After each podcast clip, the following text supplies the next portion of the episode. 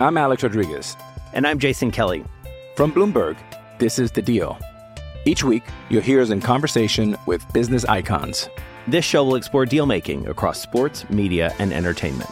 That is a harsh lesson in business. Sports is not And, as uh, simple you know, I- as bringing a bunch of big names together. I didn't want to do another stomp you out speech. It opened up so many more doors. The show is called The, The deal. Deal. Listen to The Deal. Listen to The Deal on Spotify. Survivor 46 is here, and so is On Fire, the only official Survivor podcast. And we have a twist this season.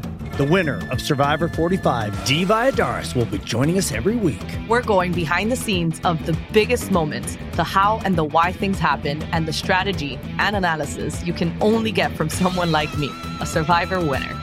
Listen to On Fire, the official Survivor podcast, wherever you get your podcast.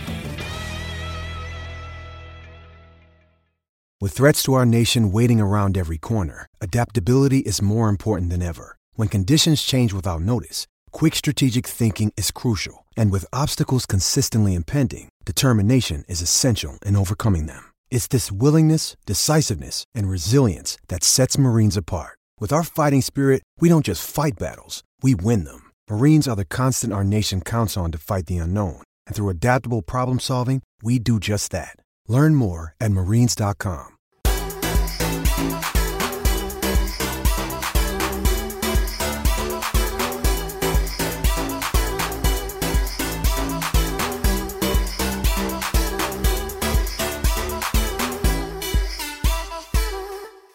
Boom, we're on. Oh, goals. Today's guest, we've got Frankie Boy Portinari. How are you, brother? Pleased to meet you. Good to see Very you. pleased to meet you. First of all, thanks for coming on the show.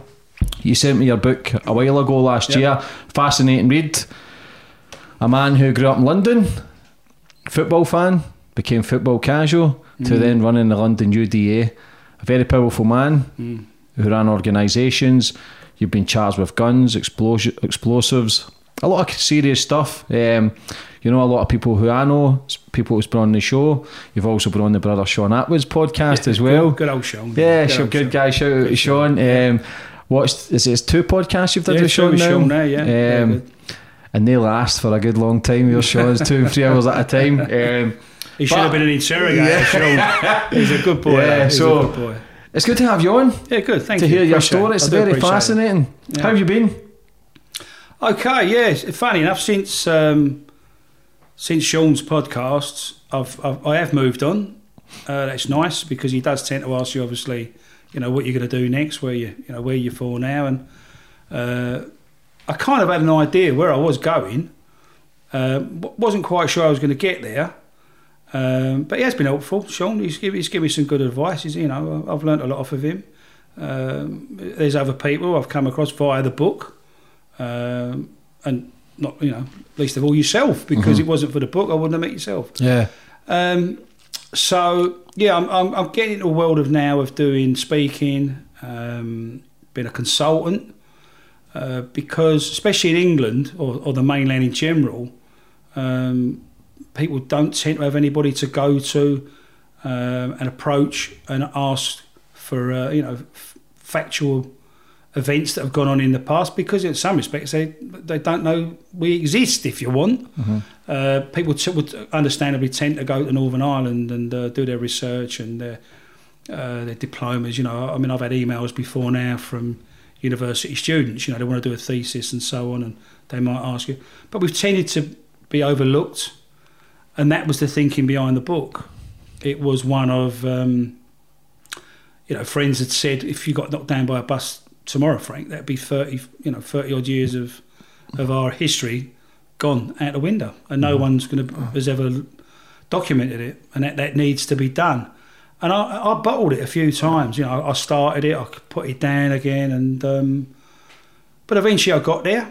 I got there and um, I'm glad I've done it now. I've tried to make it as uh, warts and all you know. Um, some of it's put me in a good light some of it's probably not with some people but it's the truth. Yeah. it's just it's just the truth. I think the, the name for the books suits it from one extreme to another, from the streets of London to being bang in the middle of the conflict in Northern Ireland. That is something that Well, also something I'm very conscious of with Shaun and yourself, and you know, I've I've, I've watched all your all your podcasts.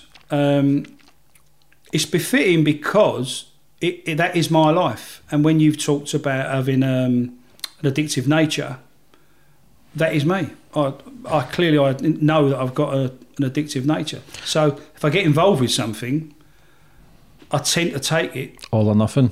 to its extreme. So that seemed, you know, the title of the book from one extreme to another pretty much summed up my life. Yeah. You know. Well, as you know, you watch the show, so I always go back to the start with a guest. Let's go right Yeah. back to the start, wh- where you grew up and how it all began. Well, I still live in Kentish Town, North London, to be honest.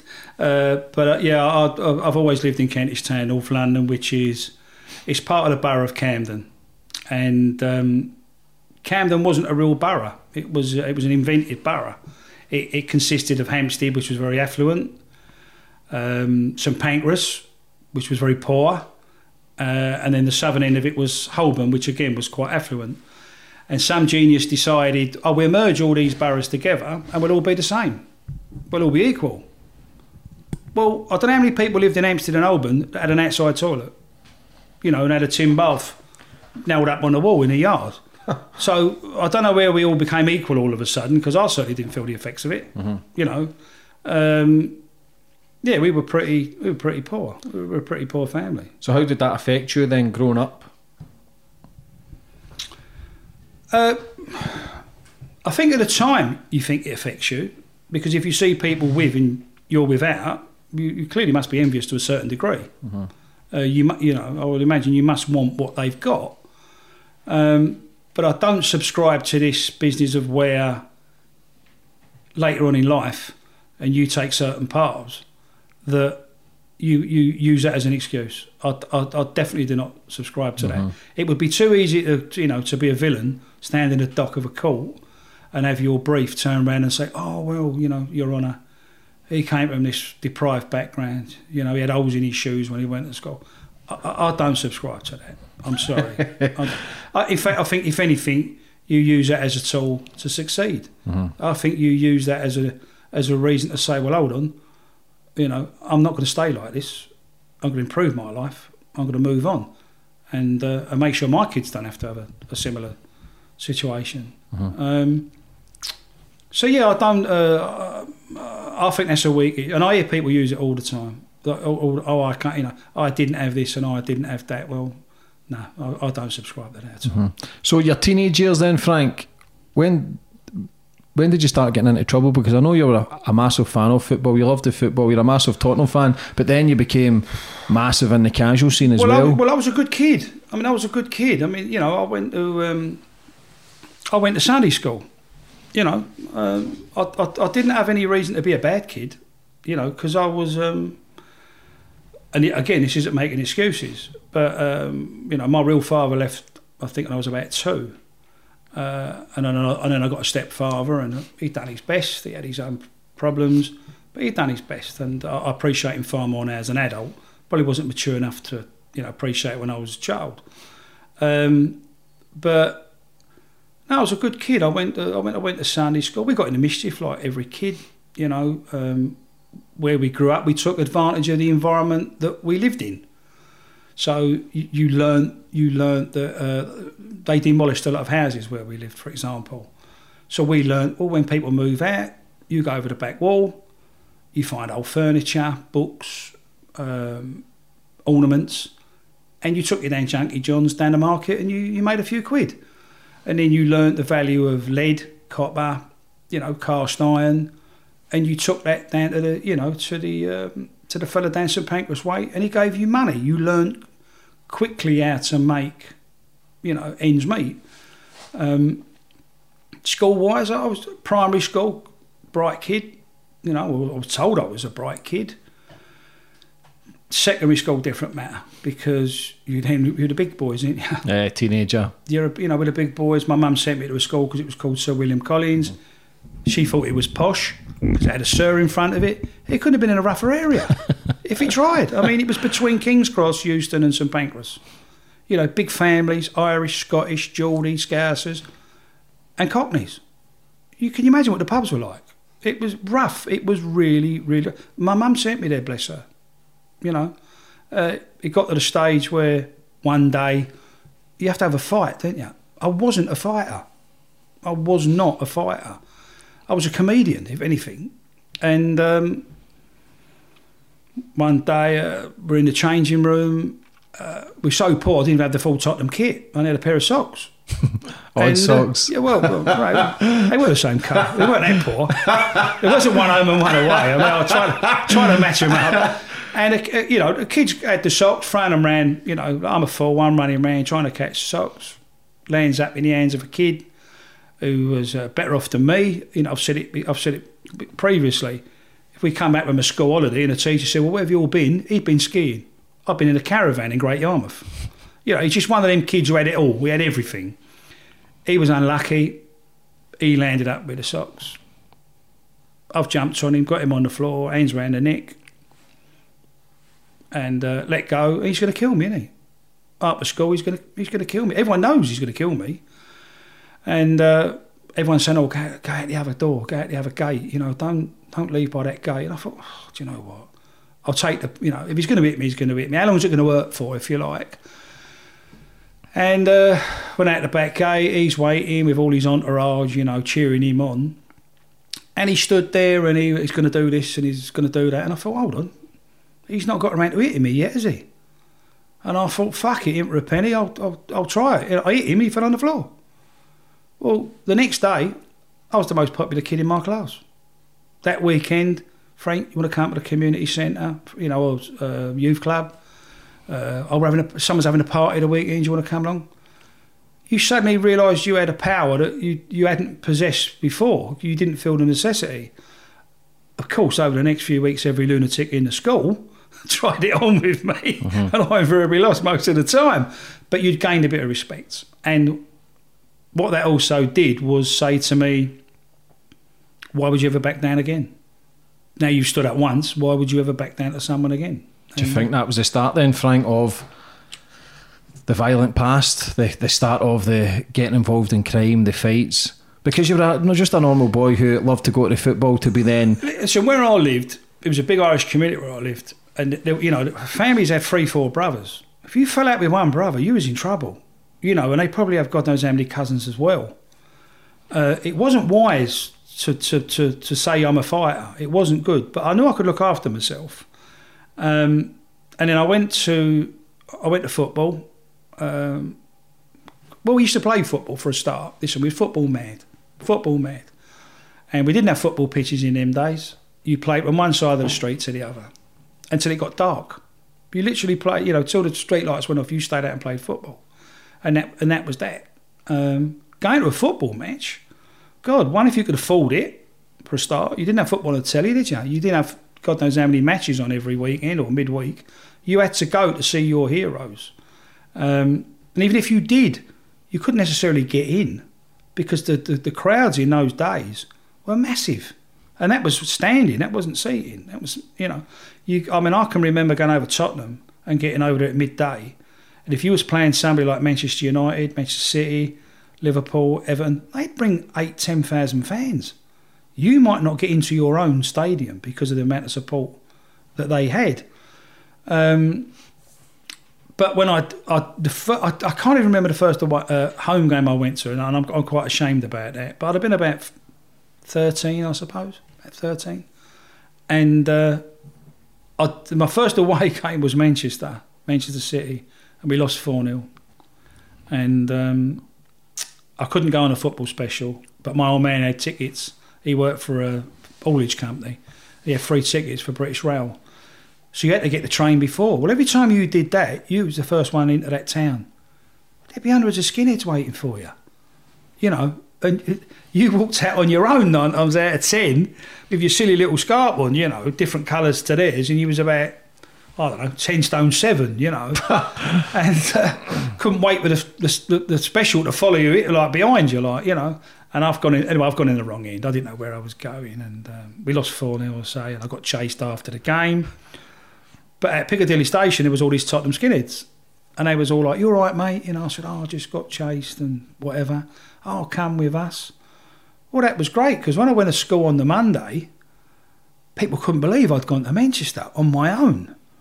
The following week, we was at home and we walked past one of the Tottenham pubs. Oh, there's all these 20 year old skinheads going, All right, Frank, how you going, son? All right. I'm giving it all that, aren't I? Swagger. I'm showing up in front of Yeah, mates. yeah. All right, fella. And they, who are they? Oh, my mates. And I was up in Manchester with them last week. You know, Mm-hmm.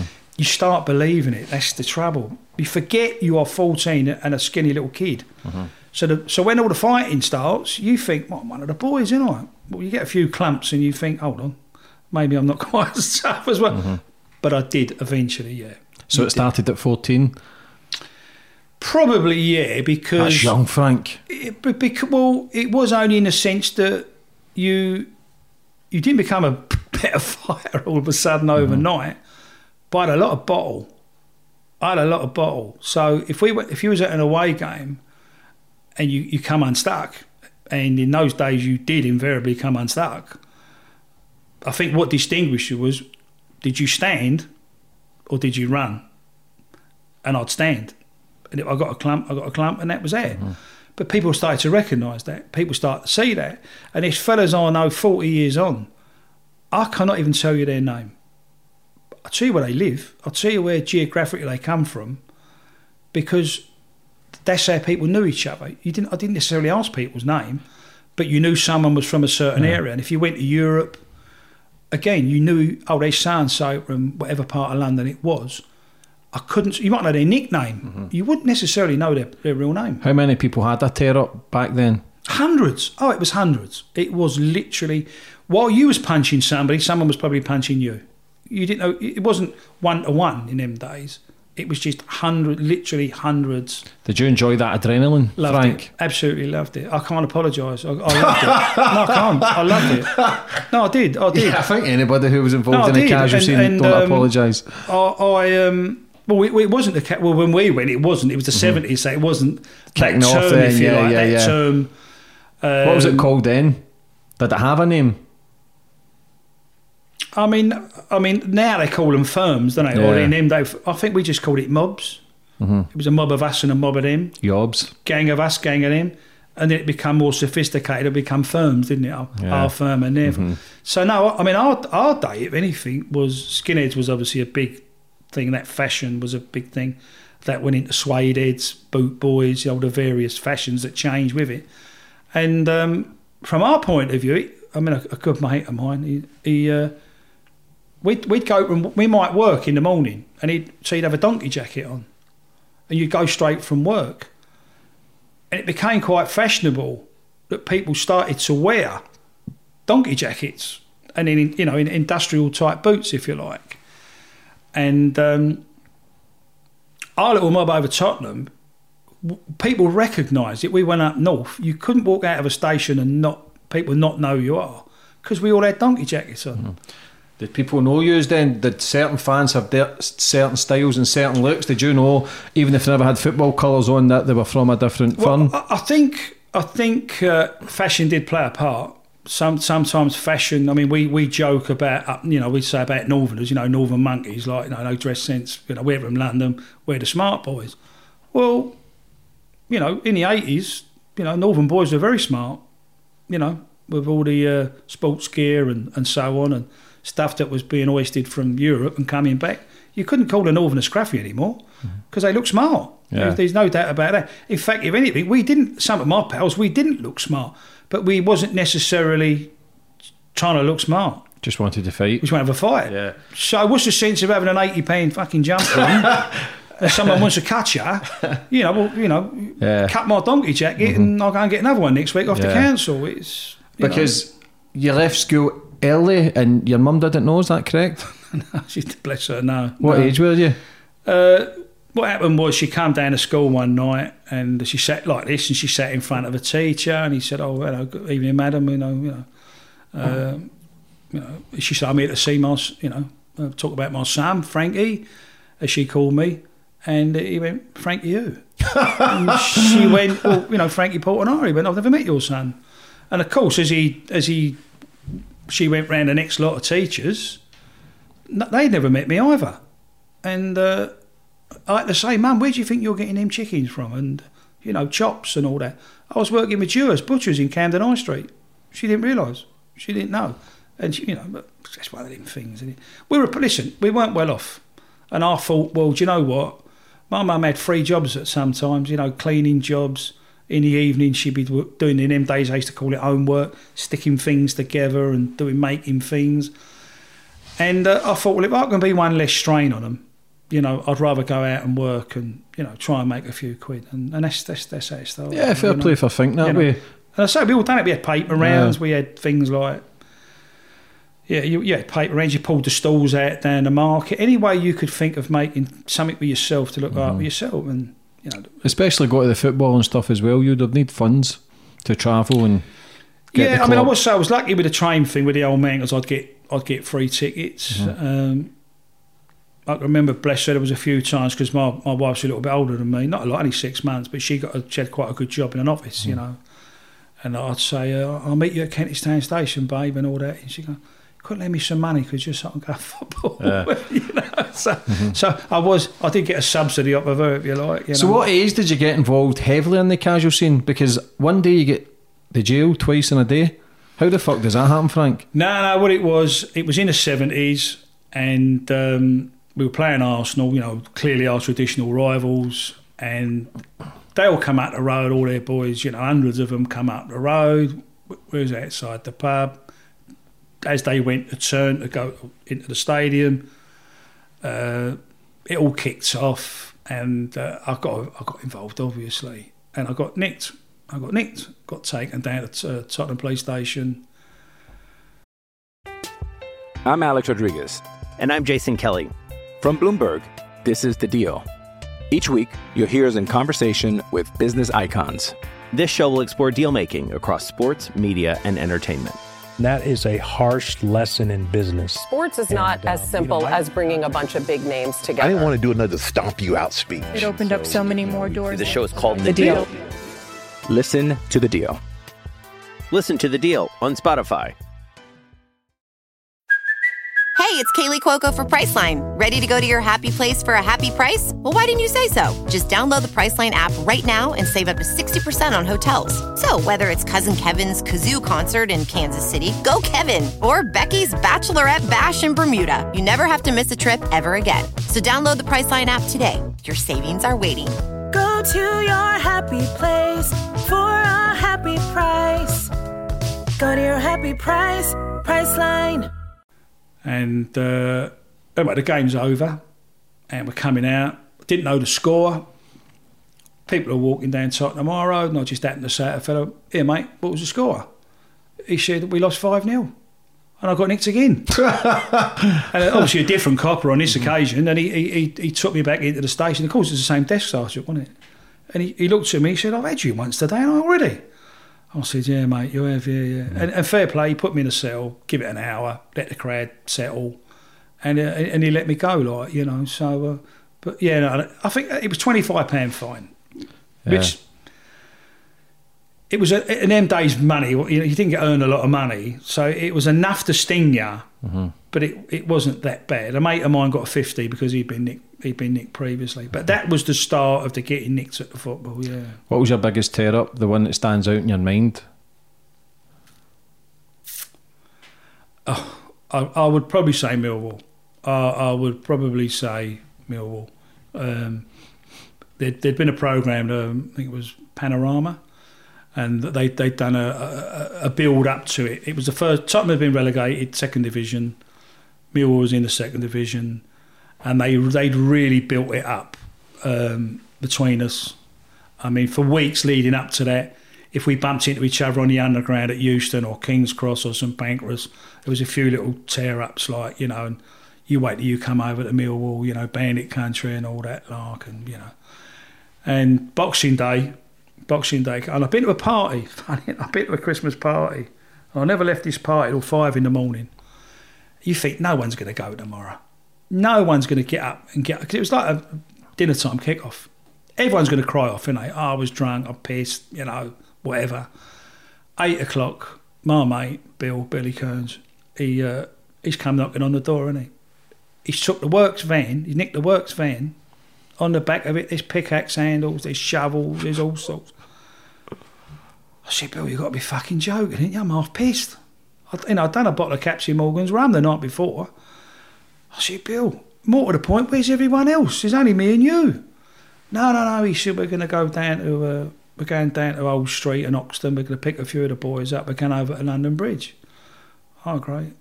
He said, and we're going to drive down um, Old Kent Road. There's a pub there, Millwall pub, uh, the Canterbury. We're going to go down there, Frankie. We're going to attack this pub. All right, all sounded quite reasonable, you know. But we got as far as London Bridge. The old Bill pulled us over. But uh, so we got over to Mill. You know, it was a lot of verbal people trying to climb over fences to get each other. But after the game was the worst I've ever seen. It was, I mean, it, I see a fella put a screwdriver through a fella's cheek. You know, now, I know the fella had done it, and even I sort of looked at him thinking, was that necessary? Was that really? Is that just not a little bit over the top? People started uh, kicking walls over, throwing bricks across the road at each other, uh, wooden fencing. Some people were hitting each other with a wooden fencing. People pulled a uh, metal railing down and were throwing the rails like it was spears across the. And I thought, fuck this. I'll be honest with you. I think we give a good account of ourselves. I was glad to get home. At the end of it, I was glad to get home and get in the pub and have a pint because it was just mental. I've ne- I'd never seen nothing like that. Um, uh, but, but they was double double tough Millwall. I mean, you didn't go over there and take a liberty. You know what I mean? Yeah, they've got a, they've got a massive name. I'm sure a good they? pal of mine today Yeah. did afterwards. Yeah, it's weird, isn't it? Because I've had Big Baz Barrington on, and he's a big fucking nutcase, and he's um, we spoke about like the casual scene back in the day. Nobody mingled from certain firms, but nowadays, like I just picked you up from the train station there, and you Mm. you walked out with. It's a, it's like a firm man. You just know these boys Yeah, are ready yeah. to go. You've got Yeah, Chelsea boys, Millwall boys, because you're you were up here for the old firm game, which has been actually called off for.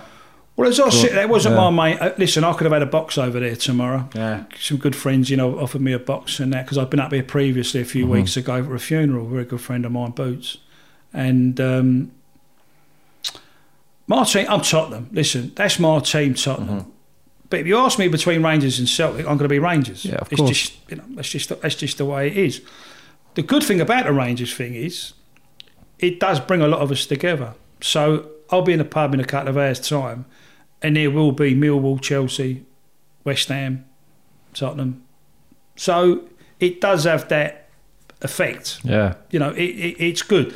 There's still that little bit of, you know, I'm getting on it. I, I can still. I went over to Tottenham the other the other week, a couple of weeks ago. A good friend of mine treated us to a meal and he's he's box and that, you know. And there's like there was not. It was a cup game. There was nine thousand Norwich fans.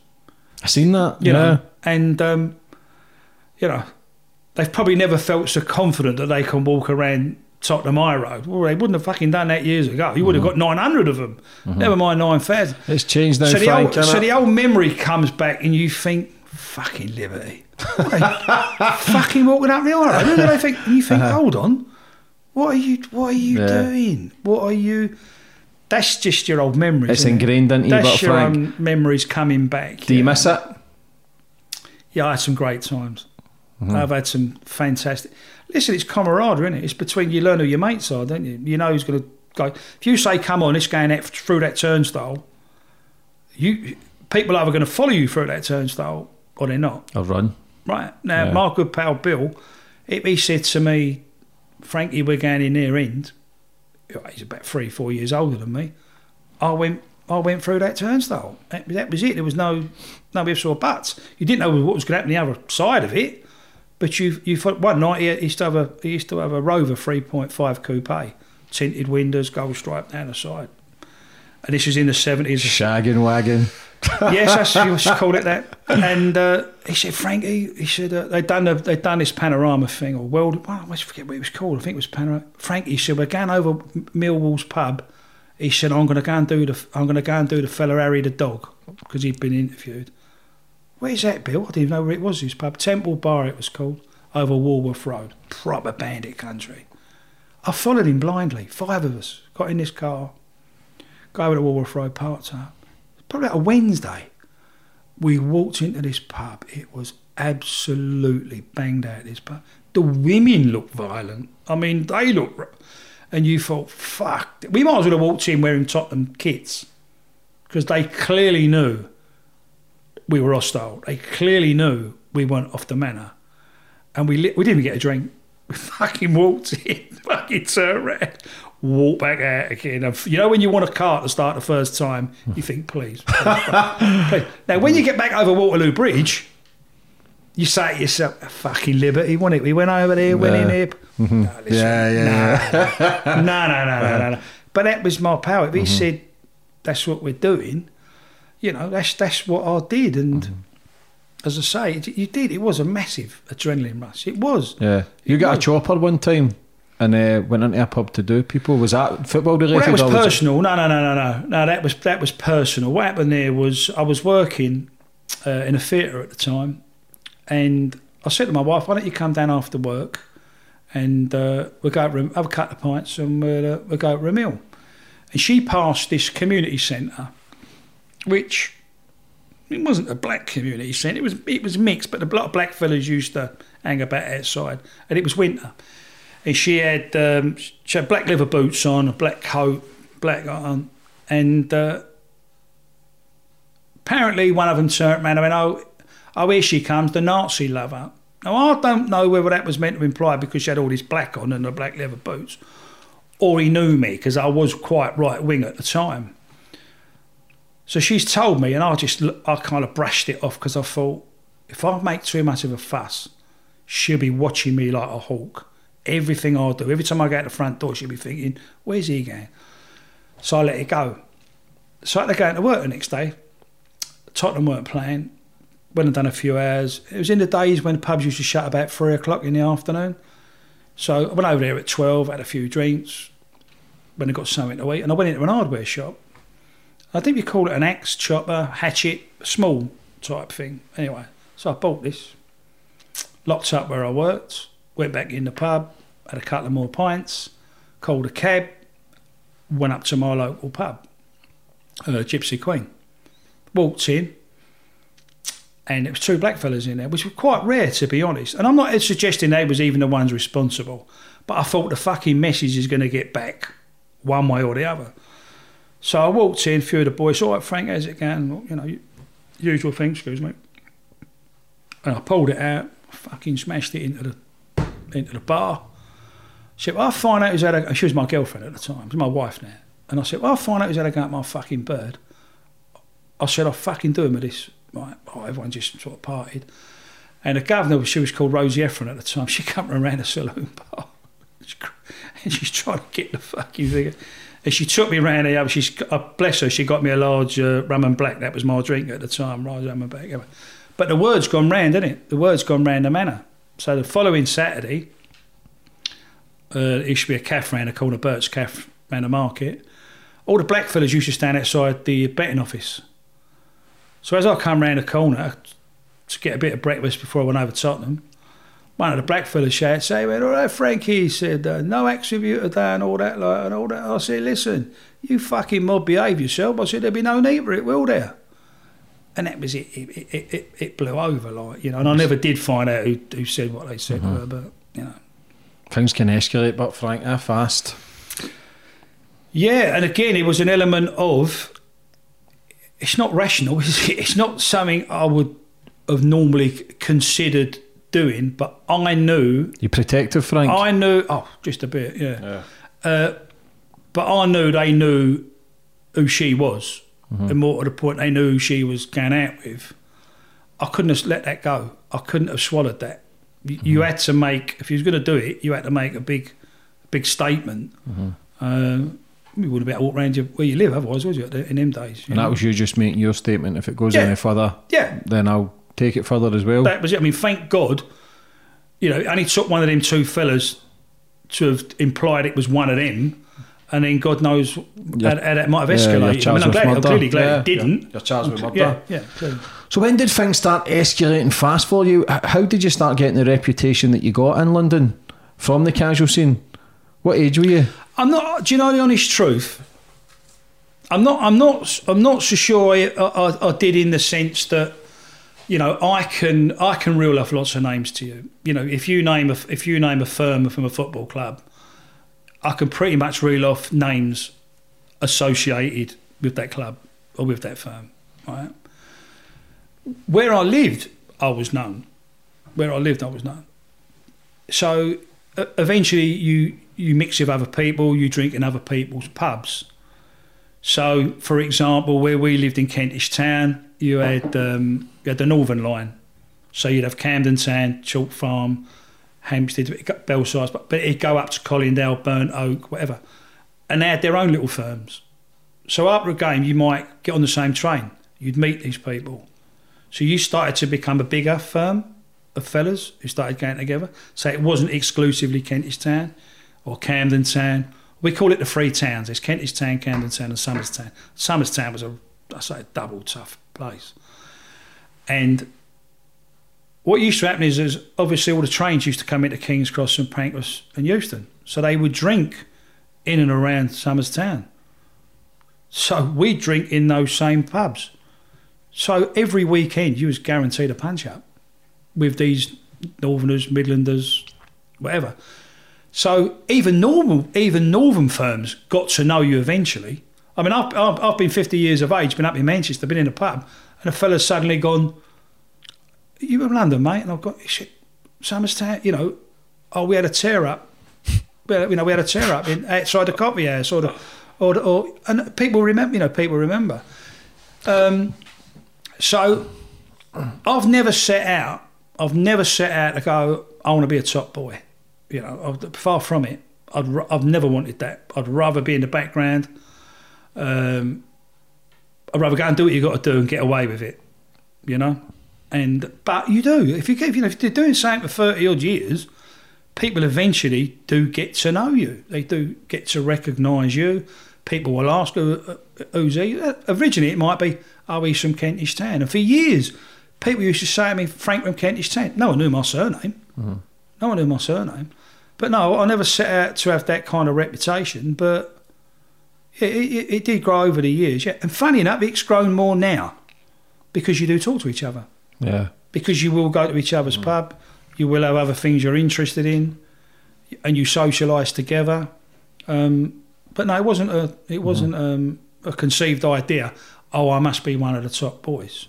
No, far from So it. your life to be running the London Brigade UDA, how how did that journey start for a London boy to be involved in the conflict in Northern Ireland? What was that progress for you to start and then It, it was bec- it was because when I was a young man, sixteen, um, working class boy, very idealistic, and uh, some young people knocked on my door one night. They were from the Young Socialists.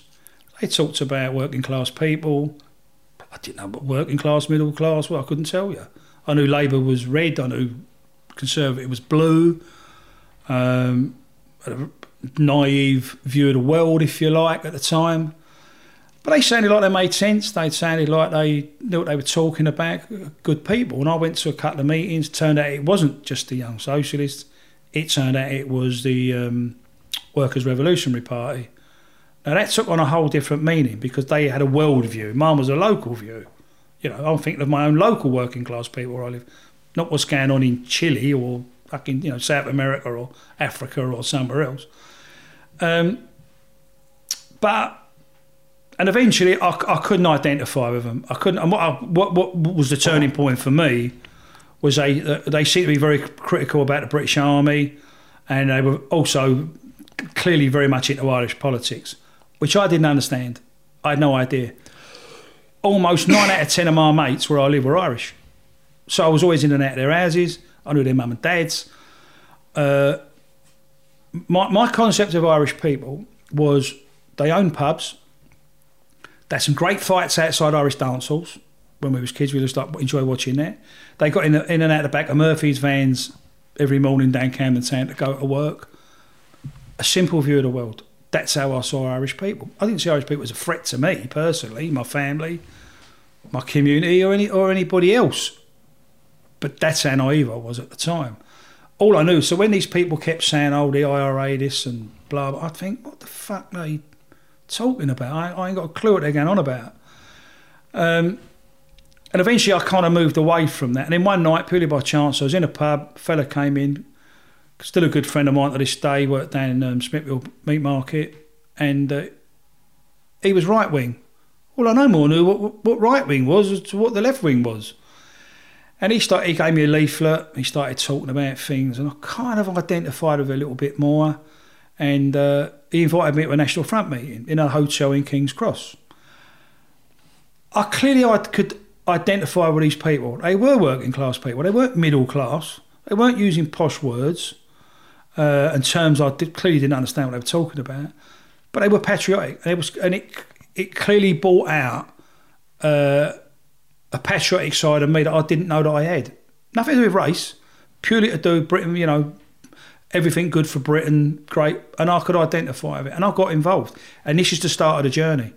This is the well, if you take into account the football, the extremes of the football, this is where it moved into the extremes of the politics. What age were you? Probably then, I suppose about 20, 19, 20. So again, still young. Yeah, uh, and still naive. Still naive, if I'm honest. You know, I don't pretend to know. I didn't pretend to know it all, and I still don't now. Um, but loads of people suddenly got involved. At the football, pubs I went to, it became music. The music scene. You you tended to either be left or right. Um, and again, I suppose it, what your mates are doing, the camaraderie, and I got involved. I got I, I went to demonstrations, uh, sold newspapers, um, went to meetings, and typical me, the extreme. you know, I landed up being the National Front organiser at Camden, where I lived. Now that's that's predictable. That's predictable. That, that that's how I'm going to land up. And then from there, I learnt more about um, Irish politics. We met people from Belfast. We met people from Scotland. Uh, and things get personal, don't they? Because suddenly someone's brother's been shot or someone's uncle's gone to prison, and you you stick by them, don't you? Then you start to stick by them, and and fast forwarding, it, it got to a point where, listen, we were just cockneys. We were just you know ordinary fellas, but you know we'd had bombs in London. You know I vaguely remembered the post office tower being blown up, the restaurant at the top of that. Uh, With the Lucky Land slots, you can get lucky just about anywhere. This is your captain speaking. Uh, we've got clear runway and the weather's fine, but we're just going to circle up here a while and uh, get lucky. No, no, nothing like that. It's just these cash prizes add up quick. So I suggest you sit back, keep your tray table upright, and start getting lucky. Play for free at LuckyLandSlots.com. Are you feeling lucky? No purchase necessary. Void where prohibited by law. 18 plus terms and conditions apply. See website for details. Hello, it is Ryan, and we could all use an extra bright spot in our day, couldn't we? Just to make up for things like sitting in traffic, doing the dishes, counting your steps, you know, all the mundane stuff. That is why I'm such a big fan of Chumba Casino. Chumba Casino has all your favorite social casino style games that you can play for free anytime, anywhere with daily bonuses. That should brighten your day a little. Actually, a lot. So sign up now at chumbacasino.com. That's chumbacasino.com. No purchase necessary. VGW Group. Void were prohibited by law. See terms and conditions. 18 plus.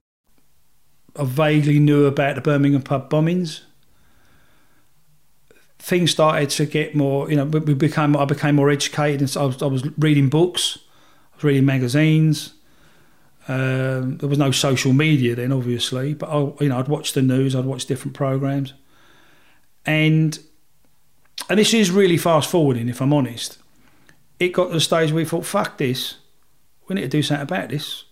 But then, how do you do anything about it? You don't know where to, where do you start to do something about it?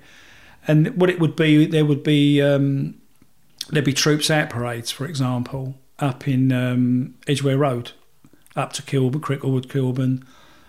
Every parade had a, had a Scottish Republican band at the front of it, you know, and so we'd attack the parades. So you started to get a bit of a reputation then for attacking these parades. The Irish Freedom Movement used to have the anti-internment parades in Holloway Road, which in North London. And again, we used to attack them. And the police get to know you as well. Same as they know you at football, they start to get to know you. But again, we were frustrated because we were thinking, well, hold on, you know, we're, we're attacking the parade, they're blowing us up. Not exactly equal, is it? You know, we need to fight back. We we need to do something back. Well, where do you go to do that? We weren't we weren't Orangemen. We weren't apprentice boys. We weren't even Rangers fans. Come to think of it, um, and we approached somebody. We eventually approached somebody uh, who was in the Orange Order. We weren't even welcome at their parades. They used to actually send us away from their parades. They didn't like us. Why? Uh, I can understand partly because I think they thought most of us were right wing, which most of us were, if I'm honest, and plus we were football hooligans, and that's not a good image. I understand it, but so we're still naive, still learning. I can understand from their point if you didn't put them in a good light. Equally, equally, you'd get some of these people encourage you to attack the other parades, but then disown you. You know, I learnt that. I learnt that quite quickly. Getting used. Yeah. So anyway, we approached a fella who was who was from Northern Ireland, and he was a conduit. He was a link, if you like, to the London UDA. And he he said he could give us an introduction to the chap who ran the UDA. Found out he was a Scots fella. So me and another fella got to meet him. Thoroughly unimpressed, stunk of vodka, and I thought, if you think I'm putting my mates under your control, forget it. That's that's that ain't happening for a start. So we arranged to meet him again, and we met him at a location. And during the course of the conversation, we had a noise outside the door. A bit similar to this situation if you had a door out there. And uh, funny enough, one of the fellas you just met earlier, he got up and went outside to see what what, what was going on. And there's these two skinheads standing outside the door. And he said, Who the fuck are you? Oh, we're, we're, we're Joe's minders. And he said, You ain't much fucking good out there, are you? We could be killing him in here. And we thought, Hold on, this is a bit of a fucking two bob setup. This, this don't seem right. The bloke we originally met, we said, Listen, we're not, we're not having anything to do with this fella. We'd rather go our own way rather than listen to him. You know, he's a drunk. Simple as that. Uh, my mates had made it clear, Frank, if we're going to fall behind anyone, it's going to be you. And I said, Well, I'm not qualified, am I? I don't even know what's, what's what. So we made an agreement to get rid of this fella. And the original bloke we met couldn't wait to be in charge. He couldn't wait. And we said, you know what? Let him have all the grief. We'll give the impression we're just following behind him. So a few things happened over the next few months. We followed him and we went up to Manchester. Coach load of us went up to Manchester. There was um, there was an Irish Republican parade up in Manchester, uh, Moston Martyrs it was called. And our uh, left wing opponents, which at that time was, was called Red Action, we knew they'd be there. So we thought, great, two birds with one stone here. We can have it out with Red Action and this parade. And we got stopped just outside Stockport by the police, completely surrounded on this coach. When the police said who was in charge, this fella was overheard to say that I was in charge. We thought, hold on, what's all that about? So a few weeks later, we had a meeting and we thought, we'll test him now. We'll see exactly how militant he's prepared to be. So a friend of mine came along and uh, he had a catalogue of various weapons. And we knew people from the army. And we basically could have had anything we wanted out of this catalogue. So he puts the catalogue in front of him and said, Here, you know, we can have this. Good work, he said. Good work. He said, Yeah. Talk to Frank about it. And that again, that fellow you met earlier, he went, Hold on, you're supposed to be in charge. If we take a dive, you take a dive. We knew he wasn't up. We could see he never had the bottle for it. And a, and a little while after that, we went over. He lived over in Lambeth, South London, and we drove. Five of us drove over. Phoned. With no mobiles in them days. Phoned him up from a phone box. Told him we was in a certain pub. He came through the door. Three of the boys were at a bar. Two of us were sitting down. He come up and uh, he said, "Oh, before you say anything," he said, "I'm standing down." I said, "No, you're fucking not. You're being stood down." Never mind, you know, don't make it sound like it's a voluntary action. No, you're, you know. And, in all fairness, he never argued because he looked at the company that was down at the bar, and I don't blame him. And uh, he said, "Fair enough." And I'm glad because one of the boys had a sawn-off shotgun, and we would have shot him. We would have shot him, not kill him. it had been done to make a statement to everybody else. Listen, if we're going to cripple him, what do you think we're going to fucking do to the rest of you who don't fall into line? And what do you think we're going to do to the enemy, so to speak? And that sent out a clear message to people all over the country. You know, Liverpool, Manchester, Birmingham, Coventry, Sheffield, everywhere there was a unit or a or a brigade. We were the upstarts. We were the Cockney upstarts, and it was who the fuck are they? They're not Orangemen. They're not Apprentice boys. You know, they're not, they're not even Rangers fans. Who are these upstarts? But we made a statement. We said, look, you know, we're not having this. We're not having fucking bombs going off and and so on. And that's how it, that's how it started. How many people were involved with the London UDA? Well, this I'll, I'll, explain this bit. The, the, the UDA has two structures. Well, there's more than two structures. I mean, you've got the structure where it's the UDA itself, which at the time was a perfectly political organisation. The military side of it was, was the Ulster Freedom Fighters. UFF wasn't legal, uh, but it also had the LPA, Loyalist Prisoners Association, which was clearly there to support loyalist prisoners and their families. So it, that kind of depended which niche you was in, which you was part of. So you could you could be sworn into the UDA if you like. That didn't turn you into a gunman. You know that didn't necessarily turn you into a militant. You was part of a bigger organisation. So each group, and if you like, had its own group of people. So clearly, the more militant side of it, the Ulster Freedom Fighters, was a very small group of people very small group of people. But uh, I'm trying to think of the word. They had they had the autonomy, if you like, to act how they saw fit. Um, so, in regards to actual numbers, that's difficult to say because there was a lot of support as well. Um, and I'm a bit loath to say how many people there were Mm-hmm. because the authorities, security forces, for of a better way of putting it, Yeah. may think that there was so many. I might be telling you and them that there were more. I don't. I don't necessarily want them to Mhm. know that. Yeah. So when the conflicts, because they started in the sixties, the conflict with Northern Ireland. Well, the late sixties. I mean, Yeah. it's been an on. I mean, historically, it's been an ongoing thing, Yeah. hasn't it? It's been So on- what was the, your purpose then for the London UDA to? What was it you were trying to achieve? I think in simple terms, in simple or simplistic terms, was clearly to keep Ulster British. Um, and plus, there was an element of well, you you know, you kick me, I'll kick you. You know, and, and, and you're you're blowing up my. I mean, I live in London. You're blowing my city up. I don't take to that too kindly. So You know. retaliate as well if you was. Yeah, and I, and I think if the thing is, it's not. I think I think the bitterest pill to swallow. I can recognise and respect somebody else's cause. If you feel the desire to come and blow my city up, fair enough. As long as you don't mind that if I come face to face with you, or any of your supporters, or anybody that I perceive to be supporting you, then they're fair game. I think the most bitterest pill to swallow was the amount of English people, left wing English people, that supported them because they were everywhere you were. You know, you could work with them, they'd be in the pub. That's the different. I probably hated them more than the actual than, than Irish Republicans. It was people that we were left wing people that supported them. I think that was my biggest hatred of all, to be perfectly honest. What's a what does a loyalist mean to you? To you, Frank? Well, certainly loyalty. I mean, I don't think it should just be applied to, to that scenario. I mean, loyalty is the biggest thing to me. There's no doubt about that. Lo- lo- it- Whether it's family life, you know, friends, what you know, people you work with to a certain degree, your employer to a certain degree, hmm. you have a certain degree of loyalty. You know, What kind of intelligence then to be involved, especially in London? What kind of intelligence was on yourself, or especially when they started getting involved in like explosives and guns?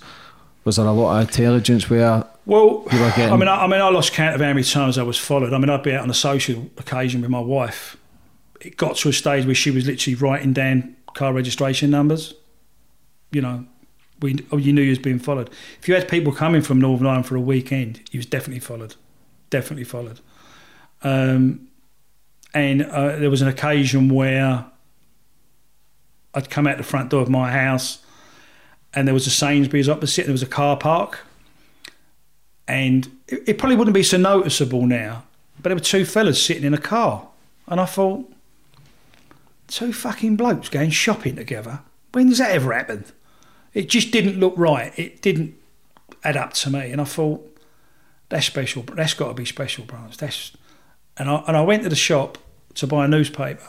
And when I came out, I purposely stood and looked in the window where you've got jobs available and things for sale, so that I could see the reflection. And one of them was on the other side of the road, and I thought that's definitely them. And I I went back to the to the door, and all of a sudden a fella came up to me in a in a and he, and he, clearly looked like he was, you know, he was he was the old Bill. And then the, suddenly the other one appeared and he said, "Can uh, can we come in and have a word?" And I said, "They ain't coming in my house." And uh, they had the car there. We got in the car, and they was military intelligence. They weren't even special branch. They was military intelligence. And they told me chapter and verse of something that had happened. They basically said, "We know you're targeting uh, somebody in Manchester who's a, a Republican who's using the disguise of collecting money for Republican prisoners. Uh, we know you know where he works, where he drinks, his car registration, you know where he lives, etc. All this information.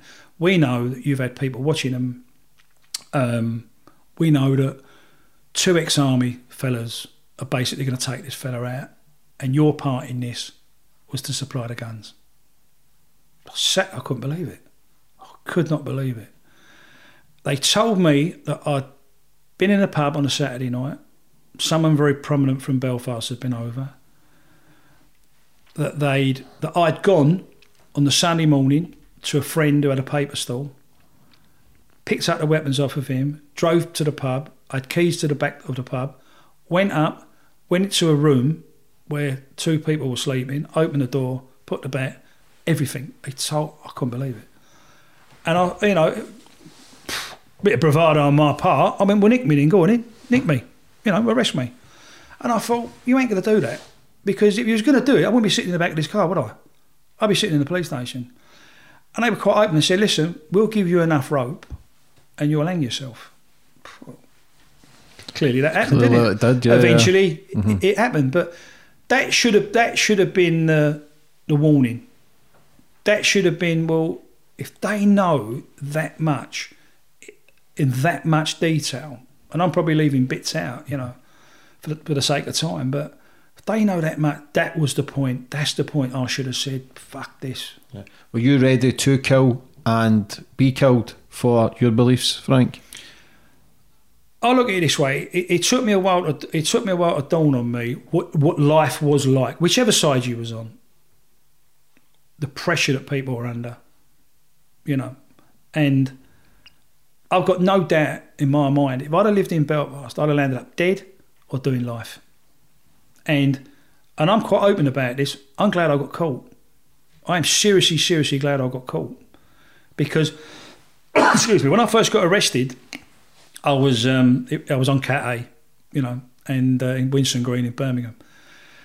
And my first visit with my wife was was behind a screen. So my, my daughters were sitting there. You can't hold their hand. You can't comfort them. They're crying their eyes out. You're like a raging lunatic. You you can't. And uh, what I didn't know at the time was a screw on the way into the into the um, prison had stopped my wife and her sister and asked who was who's who's uh, wife, and my wife assumed he was going to be helpful. And he had a short sleeve white shirt on, you know, prison shirt, and he had a big shamrock on his arm. And he turned around and blatantly said to her, "You want to hope he doesn't get bow, because if he does, he's going to get shot in the head." Now this man's wearing a uniform with a crown. He's supposed to be there to look after prisoners, not threaten their wives. Well, she never told me this. Thanks, she told me this afterwards. Anyway, after so many, probably a couple of months, I finally got an open visit with her, and it is like this. It is literally this, and two screws sitting there. It's like being in a soap opera. You feel like you're performing for them almost. Excuse me. And um, I turned. I said to my wife, I said, uh, I'm, I'm, I'm glad I've been caught. And she said, What do you mean? How, how can you want to get caught? And I said to her, Babe, where did you think this was going to end? I said, You cannot be in charge and you cannot have guns wrapped around you and not use them. And of course, I knew what was coming. She said, Are you telling me you'd have shot someone? I went, Well, and that's difficult because you're, you, you know, you're the husband of, you're her husband and the father of her kids. But I'm not sure what she thought. Yeah, it's um, looking for for me, Frank, as you probably know, what it's not politics. I don't really give a fuck about. It's um, for me, I'm not interested whether who's left wing or right wing. For me, I see human beings as humans, but I understand. I've had Johnny Adair on, and he says that if he grew up a mile down the road, Yeah, he'd be no, fighting I for another, another cause. But for looking out, did you ever feel pressured that it was going too far that you couldn't get out? No, no. It was a commitment. I'd made a commitment. I, excuse me. I took an oath. You know, I took an oath. I took it quite serious. And um, the trouble is, for want of a better way of putting it, your targets um, you, becomes wider because now it's like, well, who's eligible for this? Is it? It, it might start off where you'd say, well, well, anyone that supplies weapons to them, anyone that supplies information to them. Then it becomes anyone that supports their paper, you know, sells their papers outside train stations, anyone that goes on their parades. You become less discerning about who you want to do harm to. And, you know, there was a time when we we met someone who uh, was was trying to well we think he was trying to sell us hand grenades, and we actually had an army friend go along and, and verify that they were legitimate hand grenades because you can only try one once, can't you? You know, it's you, yeah. you can't use it again, can you? So we wanted to know that if you if you buy a crate of them, they're all going to work within reason. And he discussed he discussed um, the timing, you know, the pins on them. We had someone we had someone that identified a, a, an old quarry that we could go and test. And this bloke wouldn't didn't want to do that. And we thought, hold on, mate, it's a lot of money involved here. Why would you not want to?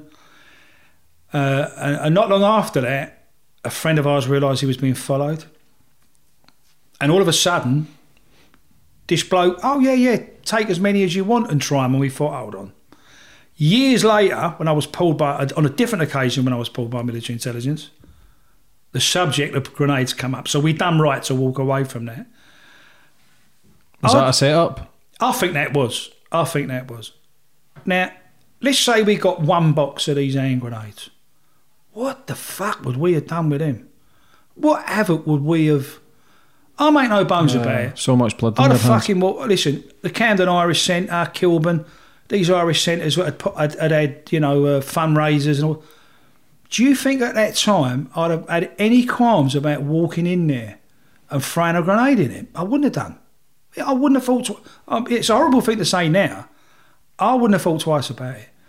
But that was the height of that that commitment. That I'm in charge here. I've got to show that I'm, you know, that you can't you can't criticise. We used to go around the country, go to certain social clubs, Rangers clubs, etc., and call these people out. Hold on, you're Orangeman, you're apprentice boys. You call yourself the UDA. What the fuck are you doing?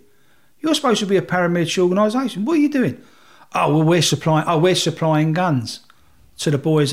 Oh, so you're not going to use them then? You're going to give them to somebody else to use, and then when they get caught or when they get, you know, they get killed, what are you going to do? Write a song about them, sing about them. Why aren't you doing it? And that's how we, for want of a better way of putting it, that's how we came to the fore. That's how we came to the top. With Lucky Land slots, you can get lucky just about anywhere. Dearly beloved, we are gathered here today to. Has anyone seen the bride and groom? Sorry, sorry, we're here. We were getting lucky in the limo and we lost track of time. No, Lucky Land Casino, with cash prizes that add up quicker than a guest registry. In that case, I pronounce you lucky. Play for free at LuckyLandSlots.com. Daily bonuses are waiting. No purchase necessary. Void where prohibited by law. 18 plus. Terms and conditions apply. See website for details. So, for example, I went to a club one day, me and a mate, walked in and called these people out. We said, you're fucking frauds. You're standing in the bar giving it all the big un. Got your badges on, you know. Tattoos. Yeah, Yeah. yeah. Well, of course, when we went to get in the car, they weren't happy, was they? So they all come out mob handed. Well, one of us pulled a fucking, you know, 9 mil brand automatic out of their overcoat and went, well, keep coming. You know, that's when people started to learn, hold on, these ain't fucking about. These boys ain't fucking about. Not just all talk. You know, and I, I've got to say, at that time, I, I, there were no limits. There was no uh, limits, James. And um, I look at me now, people say to me now, I mean, funny enough, we had a conversation with someone a couple of weeks ago, and talking about doing these talks, you know, whether that those talks or whether it's for um, schools, you know, colleges, universities, or even corporate audiences. And someone said, "Oh yes, you you know you could go into schools and you could talk about you know gangs and gun crime and prison experiences."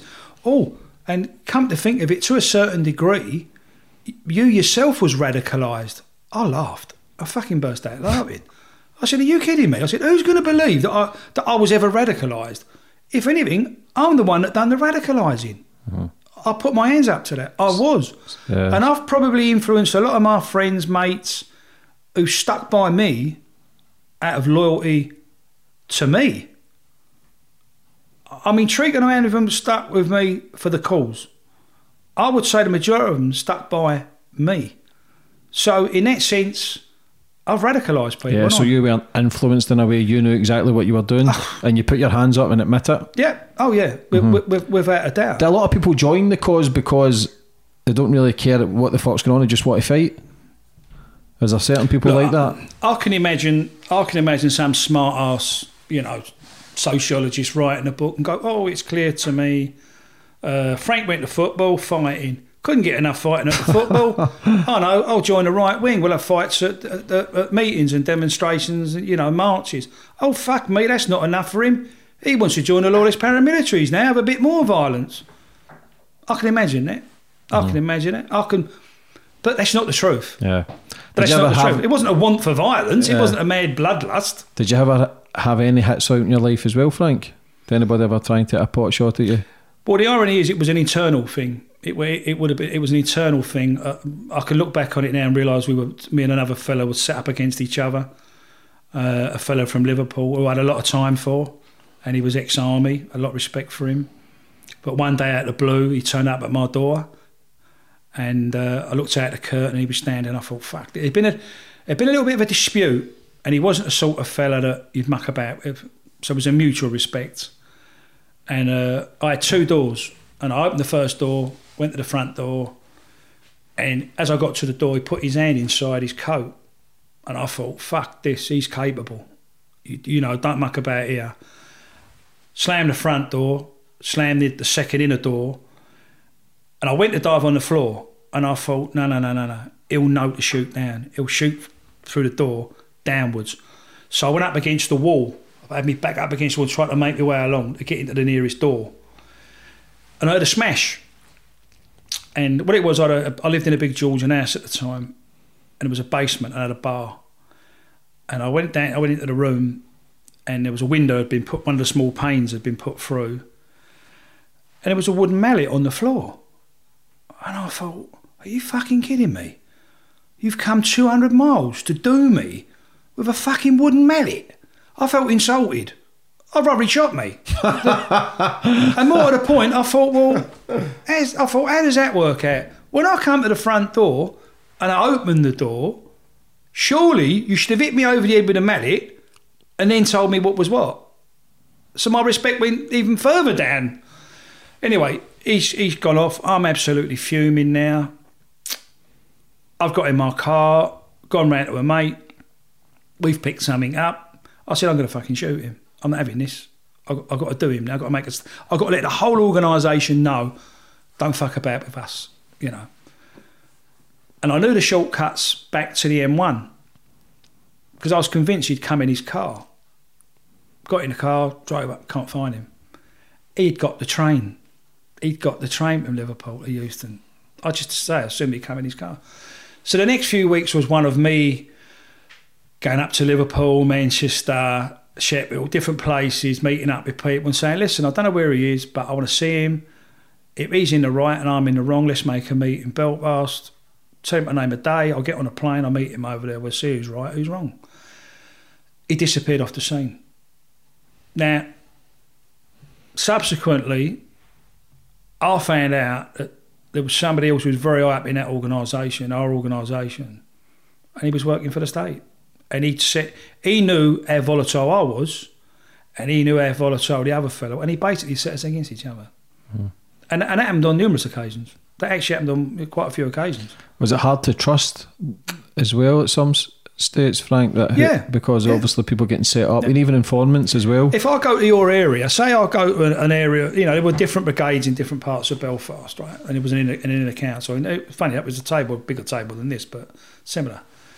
So if you're in charge of hundreds of men, I assume your men trust you. That's why they've voted you to be in your position. And you have the power of life and death. When you sit around that table, you've got the power of life and death. You can have somebody killed. And that's not necessarily the enemy, that's someone within your own circle. So it's a very, you know, powerful position. Mm-hmm. So you assume, well, if this fella's in, in charge of two, three hundred people, he must be respected, he must be trusted. But what you've not taken into account is he's working for the state. He's working for special branch. He's working for the RUC. or he's working for the army, or he's working for millions.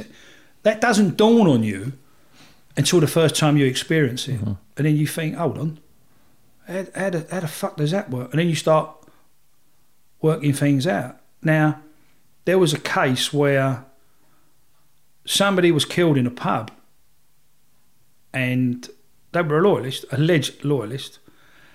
They were thought to have been responsible providing the IRA with information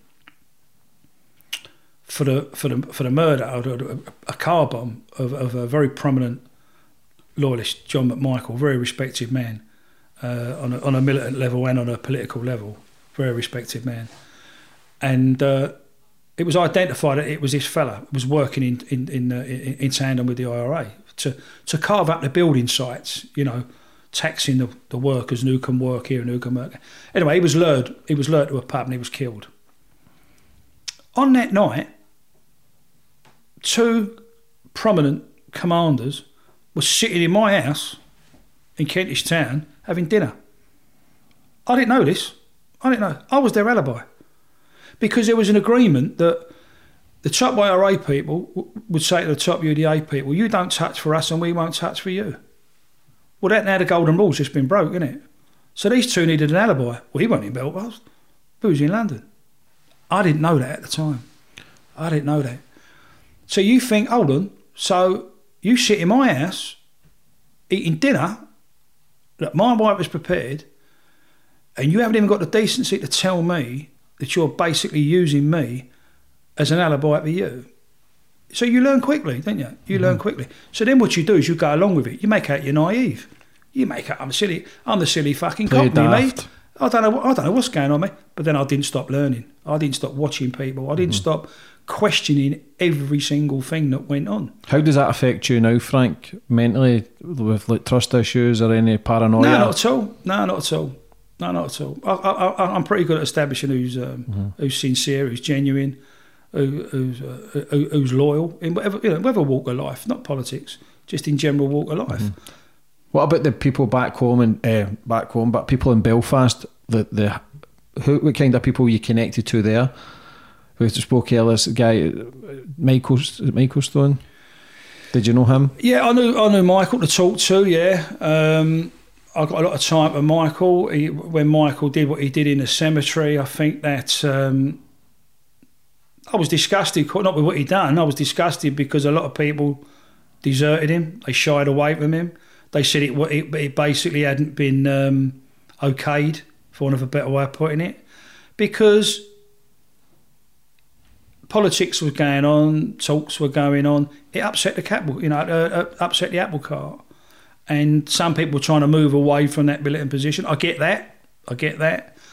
But he suddenly became the sacrificial lamb. But also, a lot of people knew that once he'd done that, there was going to be a big comeback, a massive comeback. So if you was one of the top boys, for want of a, for want of a better way of putting it, you must have been laying in your bed every night thinking, "Fuck this." The pro, the provies coming through the door tonight, tomorrow night. Next time I get in my car, is it going to blow up? A lot of people deserted him. A lot of people deserted him. Well, Was, so was he told to do that? Was that? well, he must have got the weapons from somewhere, mustn't he? Mhm.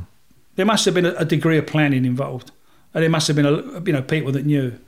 But all of a sudden, people disowned, and I didn't agree with that, and I certainly didn't disown him. That's for sure.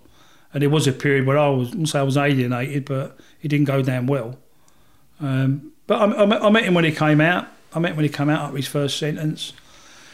Um, you know, I've, I've been to the, the maze plenty of times to visit people, and, and the old Crumlin Road for that matter as well. You know, you know that's, mm-hmm. that's long gone now. So if somebody's standing with a gun, whether it's Irish Republican or somebody for the UDA and they're fighting, then you sit back. But because there's a lot of innocent people get killed in the crossfire as well, mm. both sides. How does that? How do you look at it that way then and think maybe that shouldn't have happened, or do you just think I'm from this side and I don't care who gets killed from the other side? I'll tell you what's too easy, right? I'll tell you what's too. I was I was clearly caught with weapons, all right. What about the weapons I didn't get caught with? What happened to those weapons? What scenarios were those weapons used? It's easy for me to sit here and convince myself, well, those guns were for shooting IRA men. I don't give a fuck. You know, let's hope that's what they was used for. If the police came to me today and said to me, we've identified through modern forensics that one of the weapons that you supplied was to shoot an innocent Catholic who had five kids. His wife had a nervous breakdown. His mother died six weeks later. I'm not going to feel good about myself, am I? It's, it's, it's not the same, is it? You think you're fighting a war, don't you? You think I'm only hurting the enemy. You don't. You don't think of the impact. So I can't. I find it difficult to answer because that's not happened. That's not happened, is it? So I can be quite blasé about it. I can think, well, my conscience is clear. I'm not giving anyone any apologies, mm-hmm. but I've not done that, have I? What if the scenario was, I've not taken, well, I've not consciously taken someone's life. God knows how I'd feel if I did. And I think that's the difficult one. I'd be intrigued to be sitting across the table with somebody that has and ask them. I mean, I've seen interviews, obviously, but I'd be intrigued how they sleep at night because I don't think they were born bad people. I think they were thrown into situations. I mean, there's one, there's one, I think he was called, um, can't think of the fella's name there, but there was a documentary and he was he was in prison. Billy, Billy somebody. Oh, Billy Moore? No, no, no, Billy, I can't think of his name. And uh, he was a young man, churchgoer, good family. Uh, he was he was a UV, he was a UVF volunteer, and um, felt he had to defend his community, and uh, went out, killed somebody. He couldn't live with it, and eventually he did kill himself. He did kill himself. So it's okay putting yourself in that position. I mean, look, look I make no bones about it. I'm going to leave here, right? I'm going to go in a pub. People are going to shake my hand. People are going to buy me a drink. People are going to have a photo done with me. It means fuck all to me. It means nothing. It means absolutely. I know why they do it, but I'm past it. I'm past all that because the only people I actually landed up hurting was my own family. The only people I left vulnerable was my own family because to still live where I live. You know, you miss your kids' birthdays, Christmas, when they go from one school to the next school. The only people you've actually landed up hurting is your the people you care about the most. Did they know how deep you were involved, Frank? Your family? I think my, I think my wife did to a certain degree. You can't win, can you? If you're a wife, if I say I'm going to Glasgow this week or I'm going to Belfast this week or wherever I'm going, and my wife said to my mother, oh, I don't know, he's off again. Like, oh, well, Lise, he's his own man. You know, he's his own man. You should let him do what he wants to do. Well, of course, when I got captured, my mum turned on my wife and said, oh, you should have kept an eye on him. You know, you should have kept him indoors more. She blamed me. She uh, she blamed my wife. All right, she apologised eventually. Um, but yeah, I mean, my wife uh, uh, met people. She did meet people. Um, there was an occasion one Sunday morning, and it was on the radio, and my wife burst into tears. And I said, "What's the matter?" She went, "Your mate's just been killed in Londonderry."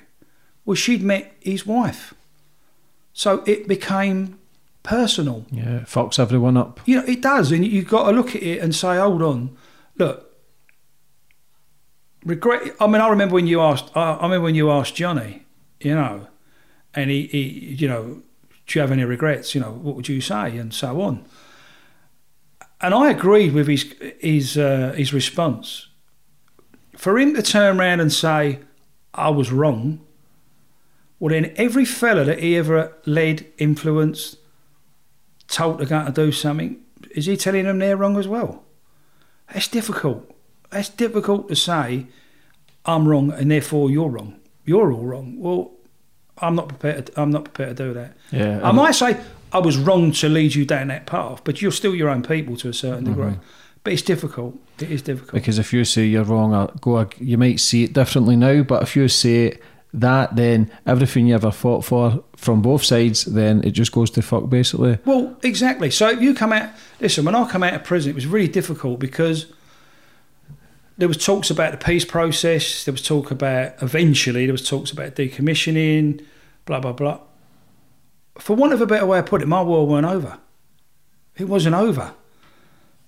Excuse me. So when I came out, um, I'm I'm still I've got things in my head, you know, and um, I found it really difficult because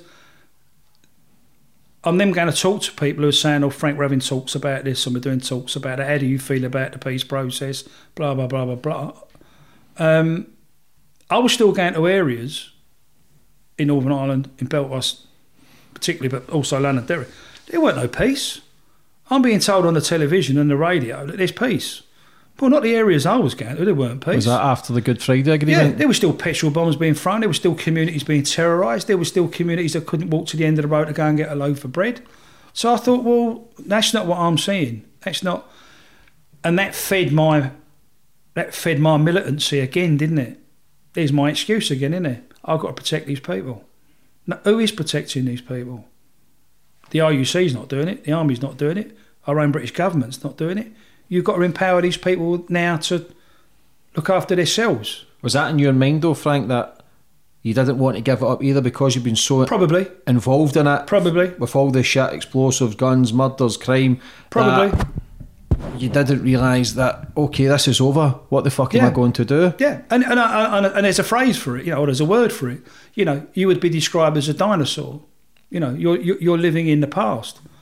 But by the same token, you're only going by what you see and what you're experiencing. Listen, we went over one weekend. There was about thirty of us, and we went to a place called Whitewell or White City, and we met a group of women, and they, we sat in a community centre, and they they discussed how difficult it was to go from their community to go and get basic essentials and so on. And a woman described how she had to distinguish between whether it was a brick that was land. she, she lived in like a chalet type building, whether it was a brick that was hitting her roof or whether it was a petrol bomb. Suddenly, someone realised this woman was blind. Now, if it's not scary enough when you've got your sight, well, I'm telling you, there was grown men making excuses to go to the toilet. They had tears in their eyes. Now, when men do that, when men let their emotions show, they don't like you, do they? So what do you do? You go to the other extreme. I can't be seen to be like this. I can't. You put your rough, you put your tough head on there, didn't you? You think I've got to be a man now. I've got to fucking come back. I've got to. We got to support this woman. And it was trying to do it that how can we practically help this woman? Not by going down the road and shooting someone. That's not going to solve the problem, is it? So it did come about, you know, common sense did prevail. And when we realised that they couldn't go to the end of their road and get basic bread and milk, what we did was we had a function back in London and we paid for a container lorry, uh, a container, not the lorry, just the container, and it got turned into a shop so that they could have the basic amenities on their own estate. So my brain started to go, hold on, there's another way of helping these people. You don't have to go down a road and fucking shoot somebody or blow something up. Let's concentrate on helping these people and empowering them and, set, and, and getting them to form their own mm-hmm. community support group. And that's the way I went. And I did. I got more involved in community politics. Do you think the troubles that happened, 70s, 80s, 90s, do you think they'll ever go back to Ireland, Northern Ireland, where the conflict will start again? I think one people haven't got the haven't got the, the taste for it. If you meet a 25 year old now, full of bravado, I probably got a UDA UVF t-shirt on, tattoos, got a badge. You think, fuck off, mate. I've been out of prison 25 years this year. Mm-hmm. You have not got a clue. You you have not got a clue to know what it's like to go and visit. You get you get on a. I don't care how hard you are. You get on a prison bus with women and kids, and the mums are fussing over the kids. You know, come on, son, you got to look your best, and you know, and they put their and they're acting like they're strong. These women, and they are strong women. I've got more respect for some of the women than the blokes. Yeah. You see them when they come out after they visited their dad, them kids. If you sit there and you tell me you have not got a tear in your eye, you ain't human. You're not human. That They've been to see their dad. You know, the woman's tried to look her best. She's done her hair up. She's got her nice clothes on. And then they come back, they get drops up, and fucking reality drops in, doesn't it? They ain't going to see their dad again for another two weeks. See, when you got your big sentence, Frank, for the guns, what was your head like then? What was you, what were you going through? My first thought was guilt that I'd left my family vulnerable. That was the that was it. More than anything else, nothing to do with the sentence. What I might get, the conditions, the Cat A conditions, which were absolute fucking prehistoric, not prehistoric, medieval. You know, it was terrible. It was no. I'm not. I'm not going to. Um, I'm not going to dress it up. I'm not going to come across the yard man and go, "Ah, "I'm all right. I got through it. I was okay." No, I'm telling you, you live like a fucking dog. You know, and. Um, but at the end, but at the end of the day, it was the family. It was the not the regret of what of what I'd done. I mean, I was looking at a ten to fourteen year sentence. That was that's what I was told, ten to fourteen years, right? And um, when I could finally make a phone call and take into account the phone's on the wall, but sitting round the corner there's a bloke with a, watching a tape going round and he's got the earphones on. You say anything out of place, you cut off. You won't be able to phone that person again. Um, and, and I, first time I got to speak to my wife before I even got to have a visit, and I, I said to listen, babe, I'm looking at 10 to 14 years here. You know, I, I don't expect you to be hanging about. And she, I didn't mean it, obviously. Just to see her reaction. You know, yeah. I was waiting for her to say, see you later. You know, yeah, it's all right. I found out where your insurance books are and I sold the car. Yeah. You know, no. And, and, and this, uh, at the end of it, this screw came running out and he went, what the fuck are you doing? And I said, what do you mean, mate? He said, there's a woman here that clearly loves you and you're basically telling her to fuck off. I went, no. He said, listen, how many times do you think I've heard this conversation? And I appreciated what he said. But I was looking at, so I was looking at 10 to 14 and um, it, when it come down to it, if I'd have got eight in my brain, I thought, oh, you know, if I got on my mind, if I got eight, I'll take that on the chin, you know, four, get out. One Cody walked after about five and a half weeks because they couldn't prove what was in the bag. And I said to him, if you keep saying you don't know what's in that bag, they can't prove you did. So he walked. The other fella from Belfast, well, he was a different kettle of fish. Um, he could have got off. If he'd have said, if he'd have carried on not guilty, he didn't know what was in the bag. I can't see how they could have proved he knew it was in the bag. The only difference was he got caught with the bag. So on the day of going up for sentence, I'd gone guilty. I- Listen, I couldn't wait to go Did you guilty. take the deal? I couldn't wait to go guilty because I was more worried about fuck. What else are they going to come up with? What other charges are they going to come up with? Let's just get this out of the way. So he was meant to go not guilty. On the day, they convinced him to change the plea, but they, I didn't this till afterwards how much they'd done the deal for. So when we go up, it's straightforward sentencing. It's not a trial, and uh, the the prosecution basically made it clear there was law students and the press were there. Made it clear that I was the bad boy. I was the instigator. And he said, to, uh, the judge said, you're looking down both barrels of a double figured sentence. I thought, fuck that, that's 10 to start off with. That's the eight gone out the window. you know, and uh, anyway, um, he calls him up, he shouts his name out, and he basically said to him, I'll sentence you to five years. And I thought, fuck me, we've done nine months on remand. That counts as 18 months. He's only got six months to do. then the court went really quiet. Oh, fuck. And he said, uh, I sentence you to five years. So I just stood there. And one of the screws went to pull my arm as it was say, come on, what, you know. I mean, what are you fucking doing? He means give you five years. I went, and a fucking rest. Hmm. But the judge got up. My mates were in the dock, they put their thumb up like this, and, you know. I thought, "Oh, five years? You're kidding me. When I go downstairs, I pass his barrister, the other fella's barrister. And he said to me, You are a very lucky man. I said, How the fuck do you work that out? I've still got to keep it going, haven't I? I went, How'd you work that out, mate? So I'm going to fucking prison before I... He went, You know what I mean. So I knew he'd told him everything, right? Go into a room, it's my barrister and his junior. Both got a bit of paper each. One turns his bit of paper over, got 10 written on it. One's got 12. So I said, how I said, well, how the fuck have I got five? What it boiled down to is, this is why the, this is why the uh, the judge said certain things to the law students. He cannot give you a disproportionate sentence. So if he's giving him two and a half, he's giving me twice as much as him, isn't he?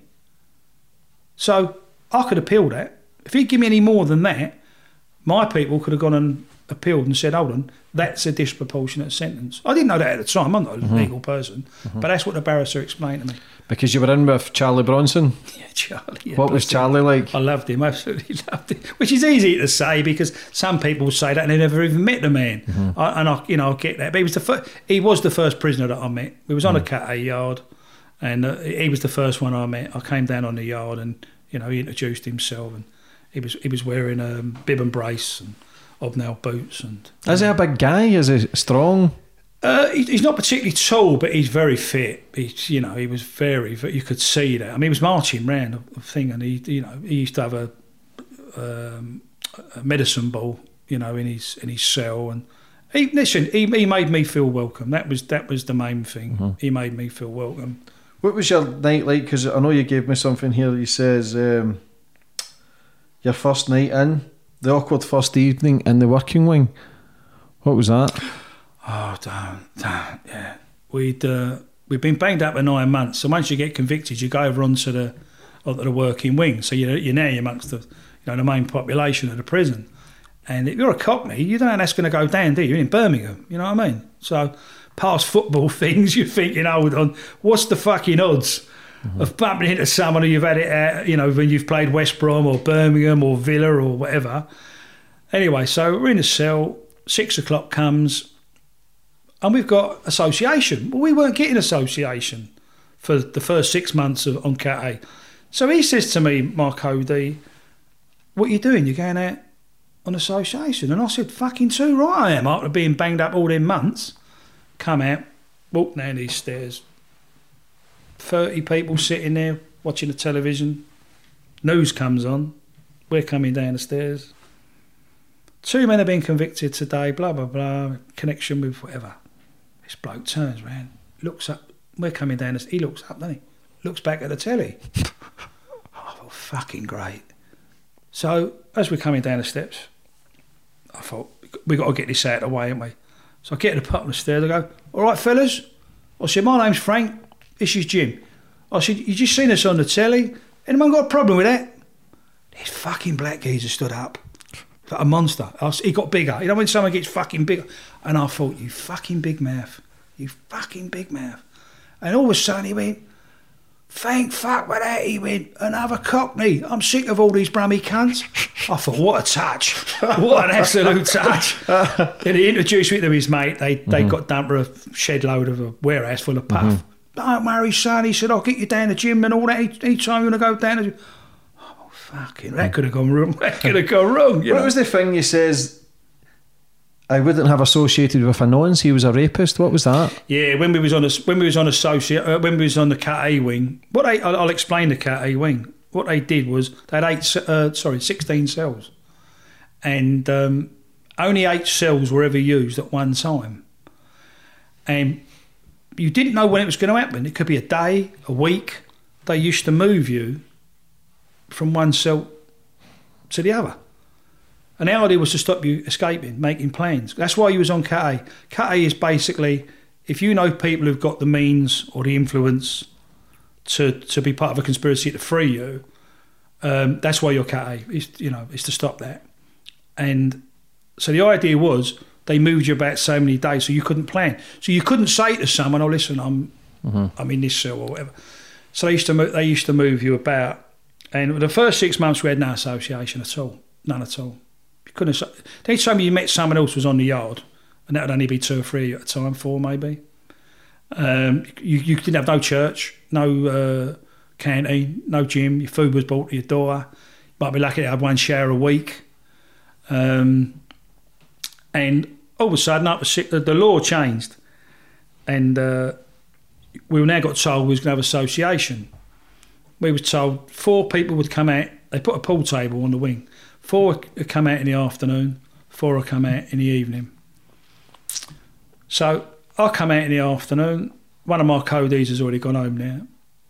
Walk out. There's a black fella standing near the pool table talking to the screws. And I thought, oh, he's not even Cat A. He wasn't even a Cat A prisoner. And I thought, what the fuck? I've realised he's a fella who some of the other inmates on the working wing was talking about. He, he was into rape. So I've come out, he's standing there, and I said to the other fellas, get back behind your door. I went, what? what? I went, get back behind your fucking door. I said, I ain't doing my association with a fucking dirty rapist. Went back in, oh, five, ten minutes later, all the heavy mobs turned up, you know, the black boiler suits and all that come in, come in, fucking knocking me about. Took me to the, I'm not sure it was the governor or the wing governor, and they said, he, he said something like, uh, you know, I won't have you telling my staff what they can and cannot do. I said, hold on, I've not told your staff what they can and cannot do. I told them what I'm not going to do. I'm not having my association with a fucking dirty rapist. Anyway, they let me off that. I didn't get any, uh, you know, injunctions or or anything like that. And eventually, he was moved. He, he should have been. Da- well, he was. He was. He was cleaning the wing, and they just happened to let him da- leave him down there on that occasion. But um, Why did they call you Frank the Baptist and the Jew? Well, when I moved to, to- eventually got sentenced, and I got moved to um, Swaleside, which is on the Isle of Sheppey. This is one of these scenarios where I didn't want to mention it in the book. I didn't really want to mention because I know my wife's going to read the book, isn't she? You don't want your wife and everything about you, all the dark, you know, the dark side. And what happened was when I got there, uh, I don't smoke, so you're allowed to have uh, two and a half ounces of Old Holborn tobacco. So that's five packs of these of this tobacco. So the plan is if you cut it in half, you take the end off and you put you seal it back up again, and you sell it. So half ounce you get an ounce back. No one wants to do that because one they want to smoke their own cigarettes, and a lot of them want to have a bit of puff for the evening. That's their last thing of the evening. They want to have a bit of puff, settle them down for the night. So, I, so there was me with, with this. So I'd say, well, pay me back with phone cards or cash. Cash used to mean that they passed the cash out to pay for the drugs that were coming in. So if you had, if you had these three things, well, four, because well, you had phone cards, which if you had, say for example, they were two pound each a phone card. If you, had seven phone cards, that's only fourteen pounds worth. But you get a twenty pound note for them phone cards because the phone cards are important. The phone out to get your drugs in on a visit. Everything was important, whether it's the tobacco, phone cards, or the cash. And I had plenty of it, plenty of it.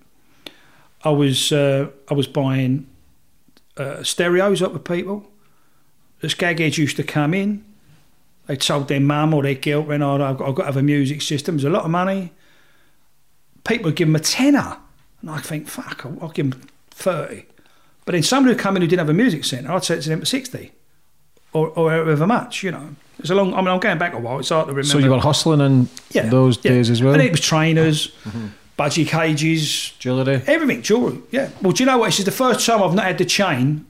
I broke it the other week. The chain. I've had it all twenty odd years. I've had this chain, and I actually broke. I caught it on a towel the other week when I got out of the shower, and um, so you became vital on the wing. People would- come to you for what they needed, and in all fairness to screws, a lot of the screws knew what I was doing. The stipulation was no drugs. As long as you don't do drugs, Frank, we kind of let you get on with what you're doing. So fine. So on this particular occasion, 10 to 8, 5 to 8, about to, about to bang up. These two black fellas come, but they come to rob me, you know. They're going to rob me. I've just been to get a jug of boiling hot water out the urn. Most people do that. You have your cup of tea of an evening, you know, and coffee, whatever. So there's no intent here. You know, there's no planning of this. They've come to the door, you know, gone to push through the fucking. I've got the thing in my hand on. My natural instinct was, you ain't. Fu- I, I mean, I'm assuming they got knives on them. You know, I'm not because I'm not going to hand it over, am I? So I'm assuming they must be tooled up. So I've just launched it at them. Just launched this fucking water over them. They've run off fucking screaming. And uh, you know, people will tell you about putting sugar in it, and it's like napalm, it sticks. That's not what I was doing. This was just instinct. This was they're going to hurt me, they're going to rob me. I threw the water. Screws come up. What's happened, Frank? What's that? I've got a little drop left in it. I said, "Fuck me, Gab." I said, "I said they bumped into me, tripped up." I said, "I've only." He, he laughed, didn't he? It's to say, "You expect me to believe that?" Well, of course, that started the reputation because I thought, you know what? You can't get Nick having hot water. You can't get Nick having water. You can get Nick if you throw over someone and burn them, but possession of water water, is not mm-hmm. an offence. So all these people going around making, you know, tools and, you know, carrying knives, which they can get Nick for, I thought, I don't need that, do I? Once people know that if you come near me, I'm going to throw a jug of hot water over you, you're going to leave me alone, aren't you? Mm-hmm. and and that's how it started. And one day, I used to go to church with a with an old black boy, and uh, we was coming back one day, and he went to me, Frankie, he said, "You'll carry on like this." He said, "They're going to call you Frank the Baptist," and that's, That's how how it it started. And that's and that's how Mhm. it started. You know. How did how were you feeling to write the book, Frank? How was that for you to put a lot of stuff into this book that maybe that you didn't want people to see or to yeah, bring- that's that is you know that's what I the, mean? yeah, because you're you know because you're, you're stripping yourself back, in You're vulnerable in that, aren't you? You're, you're stripping yourself Yeah. back, and you're you're telling people, and and as I say, some people will respect you for it, and other people will go, "Are you sure what you're doing that for?" Other people are going to hate you, which I understand. I, I get that, but as I say, mates had said to me, you know, if you don't do it, Frank, all our history and it is a bit of social and political history. It tells a story of where I grew up, what it was like, my personal relationships with people, um, how I got to where I got to for good or bad. Um, You talk about media conspiracies in that as well. oh, oh, What kind of conspiracies? Well, clearly the media, the, you know, when you when you go on the internet, right, and you suddenly come across your name, and you think, and all of a sudden it's got, uh, what's his name? He does uh, he does cookery. This fella, Jay. He's a journalist, but he's Rayner, Jay Rayner. Now his mum is obviously famous, Claire Rayner. Right. So all of a sudden you see your name associated with Jay Rayner, and you think, how the fuck's that come about? He's written a book. He's mentioned me in his book because when he was doing some sort of journalism, he met someone, there was an investigation going on, and my name came up. And this is what happens your name suddenly, and you become part of these stories, and you think, hold on, that never happened. And I've been mentioned in books. There's a the, history of the UDA, right? Is written by um, a fella called Henry McDonald Ji- and a fellow called Jim Cusack, right? Journalist. They got the sentence wrong. They got my name wrong. They called me James, ironically. Good name. Right? and um, you could be my co-conspirator if you're not Fuck off, right. I, I got my ideas Ah, from so James. let it out. and, yeah, and um, they they said I'd previously had a conviction for drugs. Where the fuck they get that from? Mm-hmm. So the trouble is, once it goes into print, other people use it as a reference point. Yeah, it's there forever. So they'll quote that. Mm-hmm. So if, it's, if they write a book or an article, they will quote Mm-hmm. that I've got a conviction for drugs. Drug dealer. They won't go and yeah, yeah. ask me. They won't check with the authorities to see if that's real. No, Mm-hmm. they'll just it just gets regurgitated, and and you very quickly learn now. There was a four-page article in the Mail on Sunday magazine, all about me. They've got pictures of the guns, right? seven guns on the floor uh, of the car park. Where did they get that from? They've got a picture of me in a white cat A paper suit. Where did they get that from? They've got a picture of my house where they took a rifle and put it on the floor of the bar in my house and said that was my office where I work. You've got no no comeback, have you? You've got no right to apply because you're a banged up. You got nothing. They they made a program. They done a reenactment of the arrest. You've got no right of appeal. You've got nothing. You can't say nothing. Yeah. So everyone that looks at it just says, "Oh, that must be the truth. hmm Yeah, mud sticks. That must be the truth." Yeah, yeah. And that's why I wrote in the book. Mhm. That's what. It turned out Is that to get your own story out, the truth, and a lot of so things? a journalist, so friends of mine got in touch with a journalist and basically said, "We put it to you that you've written the version that Special Branch want in return for you to get the exclusive photos." And the bloke admitted it. He said, "Yeah." Mm-hmm. So the idea was was to alienate me. It's to make my friends, associates, go, "Phew, keep away from him. But it didn't work. Mhm. It didn't work. In fact, if anything, it blew up in their face. Mhm. And that, and that's what I explained in the book. So going forward for the future, Frank, I know you're trying to do talks and stuff now, Mm. tell your story even more. Mm. What do you see yourself doing then? Yeah, very much that. Very Yeah. much that. I, I, I've said it. I wasted my education years ago. Good reason because I wanted to go out and look after myself and my family. Um, and I, I've had small incidents where I've had opportunities in prison. I um, I took uh, courses in British Institute of Cleaning Science. Uh, I took assessors course, an assessors course. I can train people. I did go into that world up when I came out. I did. Um, I did st- uh, get part of a, a, a partnership with a fella in a cleaning company. Um, he wasn't as dedicated to me as unfortunately.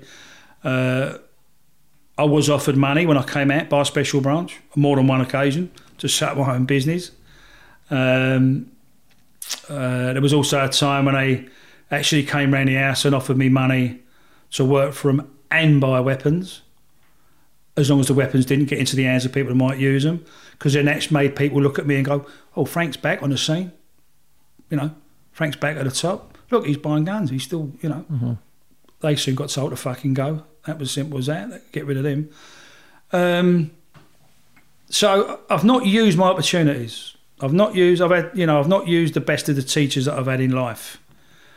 Uh, in the last eighteen months, I've met some good teachers, um, and I'm listening to them very much. I listen to your podcasts. I listen to the things you say. I listen to the people that your guests say. Uh, I listen to what Shaun does. I've I've made a very good friend with someone who's very influential in the speaking world. He's acting as my mentor.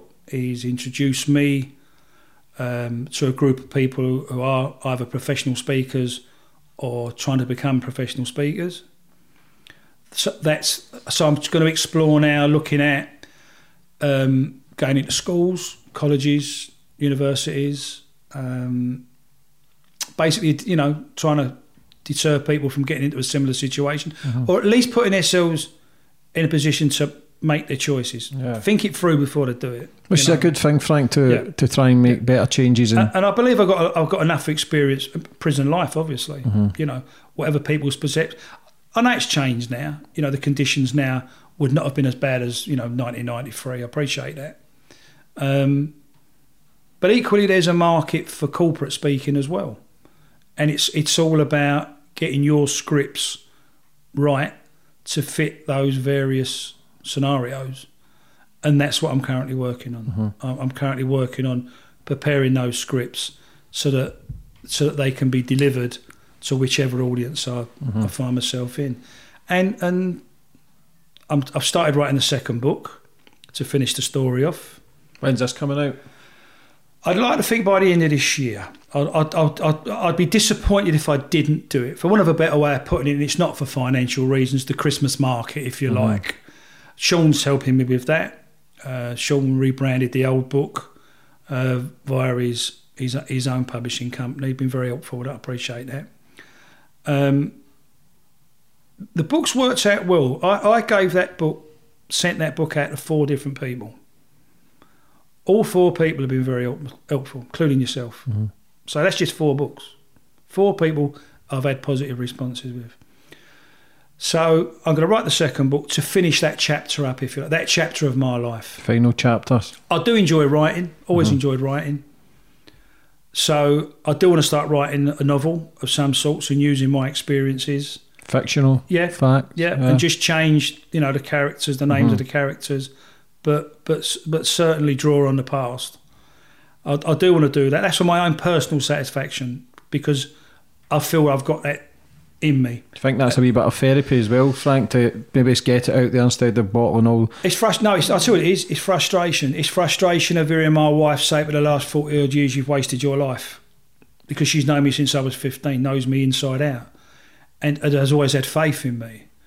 So I, I want to do it for her. I, I, I want to say all the things you've said to me for 40 odd years, you know, why are you doing this? Why are you committed so much to that? Why are you not doing what you're, you know, what you're more than capable of doing? You've done it for everybody else, and that's that's half the problem. Yeah. Do you think if it wasn't for your wife, Frank, you'd probably be dead or doing life? Yeah, without a doubt. Because you've spoke quite a lot about her. Without a doubt. Um, you can see that's where. With- with- without a doubt. Is the, I, I call her my guardian angel, there's the, and there's no doubt about it. Even when I was 15, she was my guardian angel because my family was going through a torrid time, mental health problems, and so on. And you, you're immature, you don't understand. So when you someone says, maybe you need to go and talk to a doctor, you go, fuck off, I ain't mad. You're basically calling your own mum and dad mad. Mhm. But you don't know, do you? You're immature, Yeah. you don't understand. We're all mad. And because I always mixed with older company, always in older men's company, I'm like, I'm all right. I'm one of the Mm-hmm. boys, you know. What do I want to go and see a fucking doctor for? Looking back on it, I probably did. I fucking probably did. I probably still do. But the thing is, she was she got me through that difficult. And again, when I went away, you know, I, by you. I always say to people, no disrespect to any of my mates, and I've got some good mates. I say to them, don't take this the wrong way. You see her, she's a fucking better soldier than you'll ever be. Yeah. You know. She would need to be to put up with your shite as well, especially through all the tough times, as you just says. Yeah, oh, without a doubt. Oh, wi- wi- without a doubt. And uh, Because you know, that could you- push a lot of people over you know, the what they, edge. you know what they say about you know women and their children. You know they're, they're like lionesses. You go Mhm. near their kids, you know you're in trouble. And um, I, I've been very lucky because she adopts that same attitude with me. Mhm. If you're loyal to me, she'll be your best friend. Yeah. If you be disloyal to me, she fucking hate you. Absolutely hate Yeah.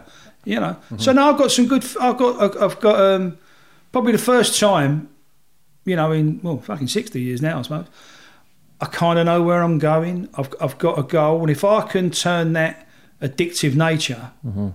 into a into a positive thing, then I, you know I, I'm quite confident that Yeah. things are going to be good. But that's the beauty of life, Frank. No matter how fucked up your past is, no matter what you've been involved in, you're still here to tell the tale. As long as you Mm. Can utilise that Yeah. to help you as a, become a better person and help others become Yeah. better people, then Mm. I believe I don't care who you are, what your past is. I'll speak to anybody, and it's Mm. quite clearly that I'll not pass judgment. I'll not.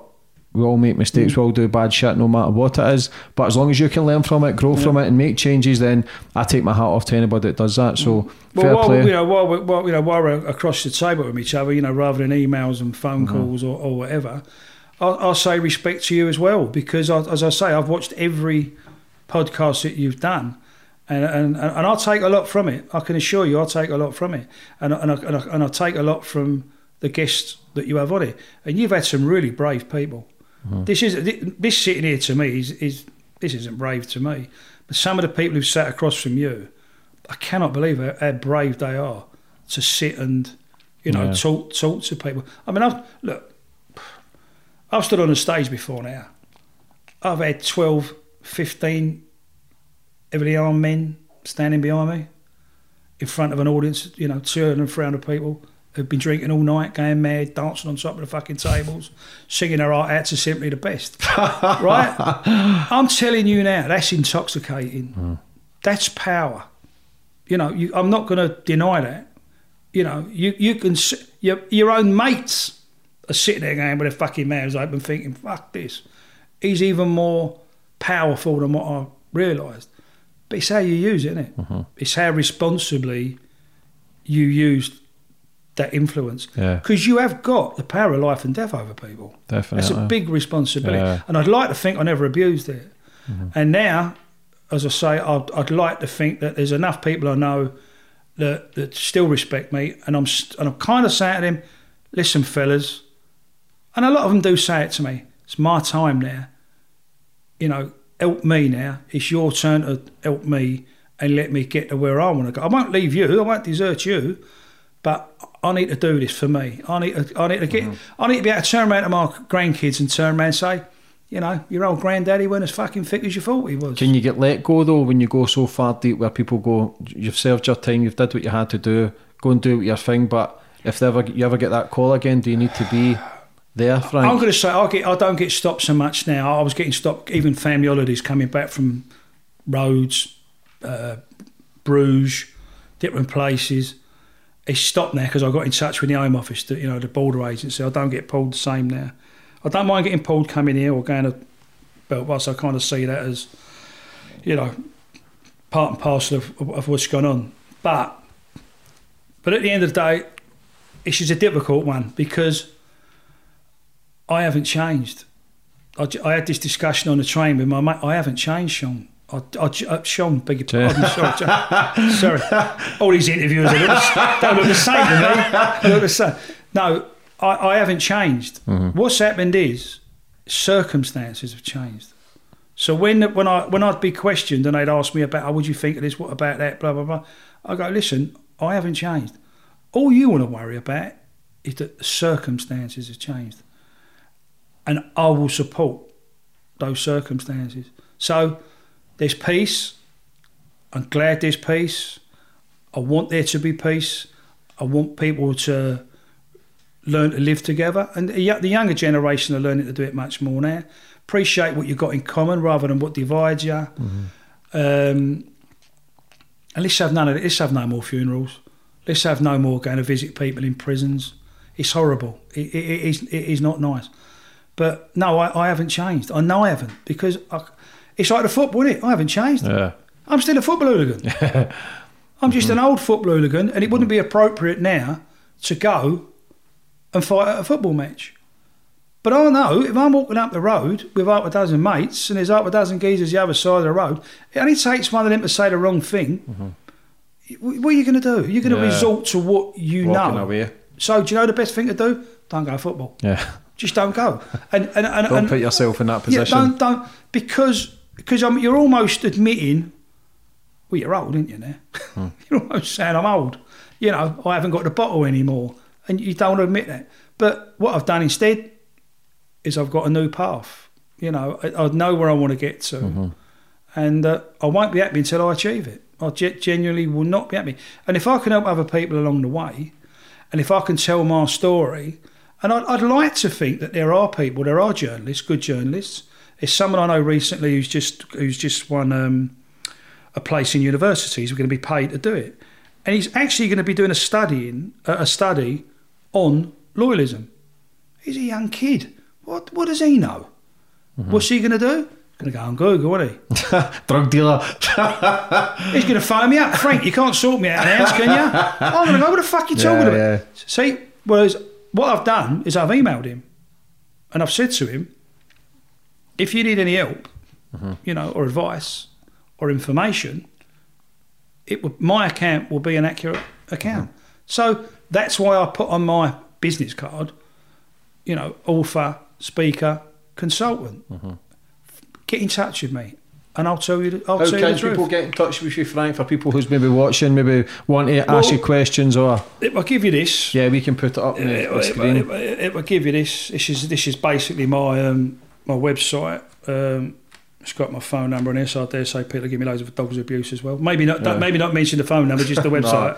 We'll put the yeah, we'll take the phone number out and we'll put Um, this in the description or whatever people who's maybe want you to do talks or maybe Yeah. somebody that's want information from you. But Well, like I say, it, you know, not everything has to be, not everything has to be at a cost. If someone sends me an email and they ask me a question, and if I think I can give an, you know, an open and honest answer, if it helps them in whatever Mhm. they're trying to yeah, to do or achieve, then fair enough. Because I would I would also get a degree of of uh, satisfaction out of that as well. Yeah. And not least of all, and that was the truth. Well, Frank, listen, mate. I We don't appreciate have any of these cuddles that he does, that Yeah. Attwood fella, Shaun, because he scared the life out of me the first time. Frank, Well, for coming on today and lovely. telling your story, I appreciate it. God bless. Good luck for the future. Lovely, God bless you. Um. Thanks very much. Take care. Thank you. You can also watch my podcast on my YouTube channel. The link is in the bio if you'd like to subscribe. You can follow me on my social media platforms to see who my next guest is. Follow me on Facebook at James English 11, Twitter James English 0, Instagram James English 2. You can also download these podcasts on iTunes or Spotify. Sports Social Podcast Network. Hey guys, it is Ryan. I'm not sure if you know this about me, but I'm a bit of a fun fanatic when I can. I like to work, but I like fun too. It's a thing. And now the truth is out there. I can tell you about my favorite place to have fun Chumba Casino. They have hundreds of social casino style games to choose from, with new games released each week. You can play for free anytime, anywhere. And each day brings a new chance to collect daily bonuses. So join me in the fun. Sign up now at chumbacasino.com. No purchase necessary. Group. Void were prohibited by law. See terms and conditions. 18 plus.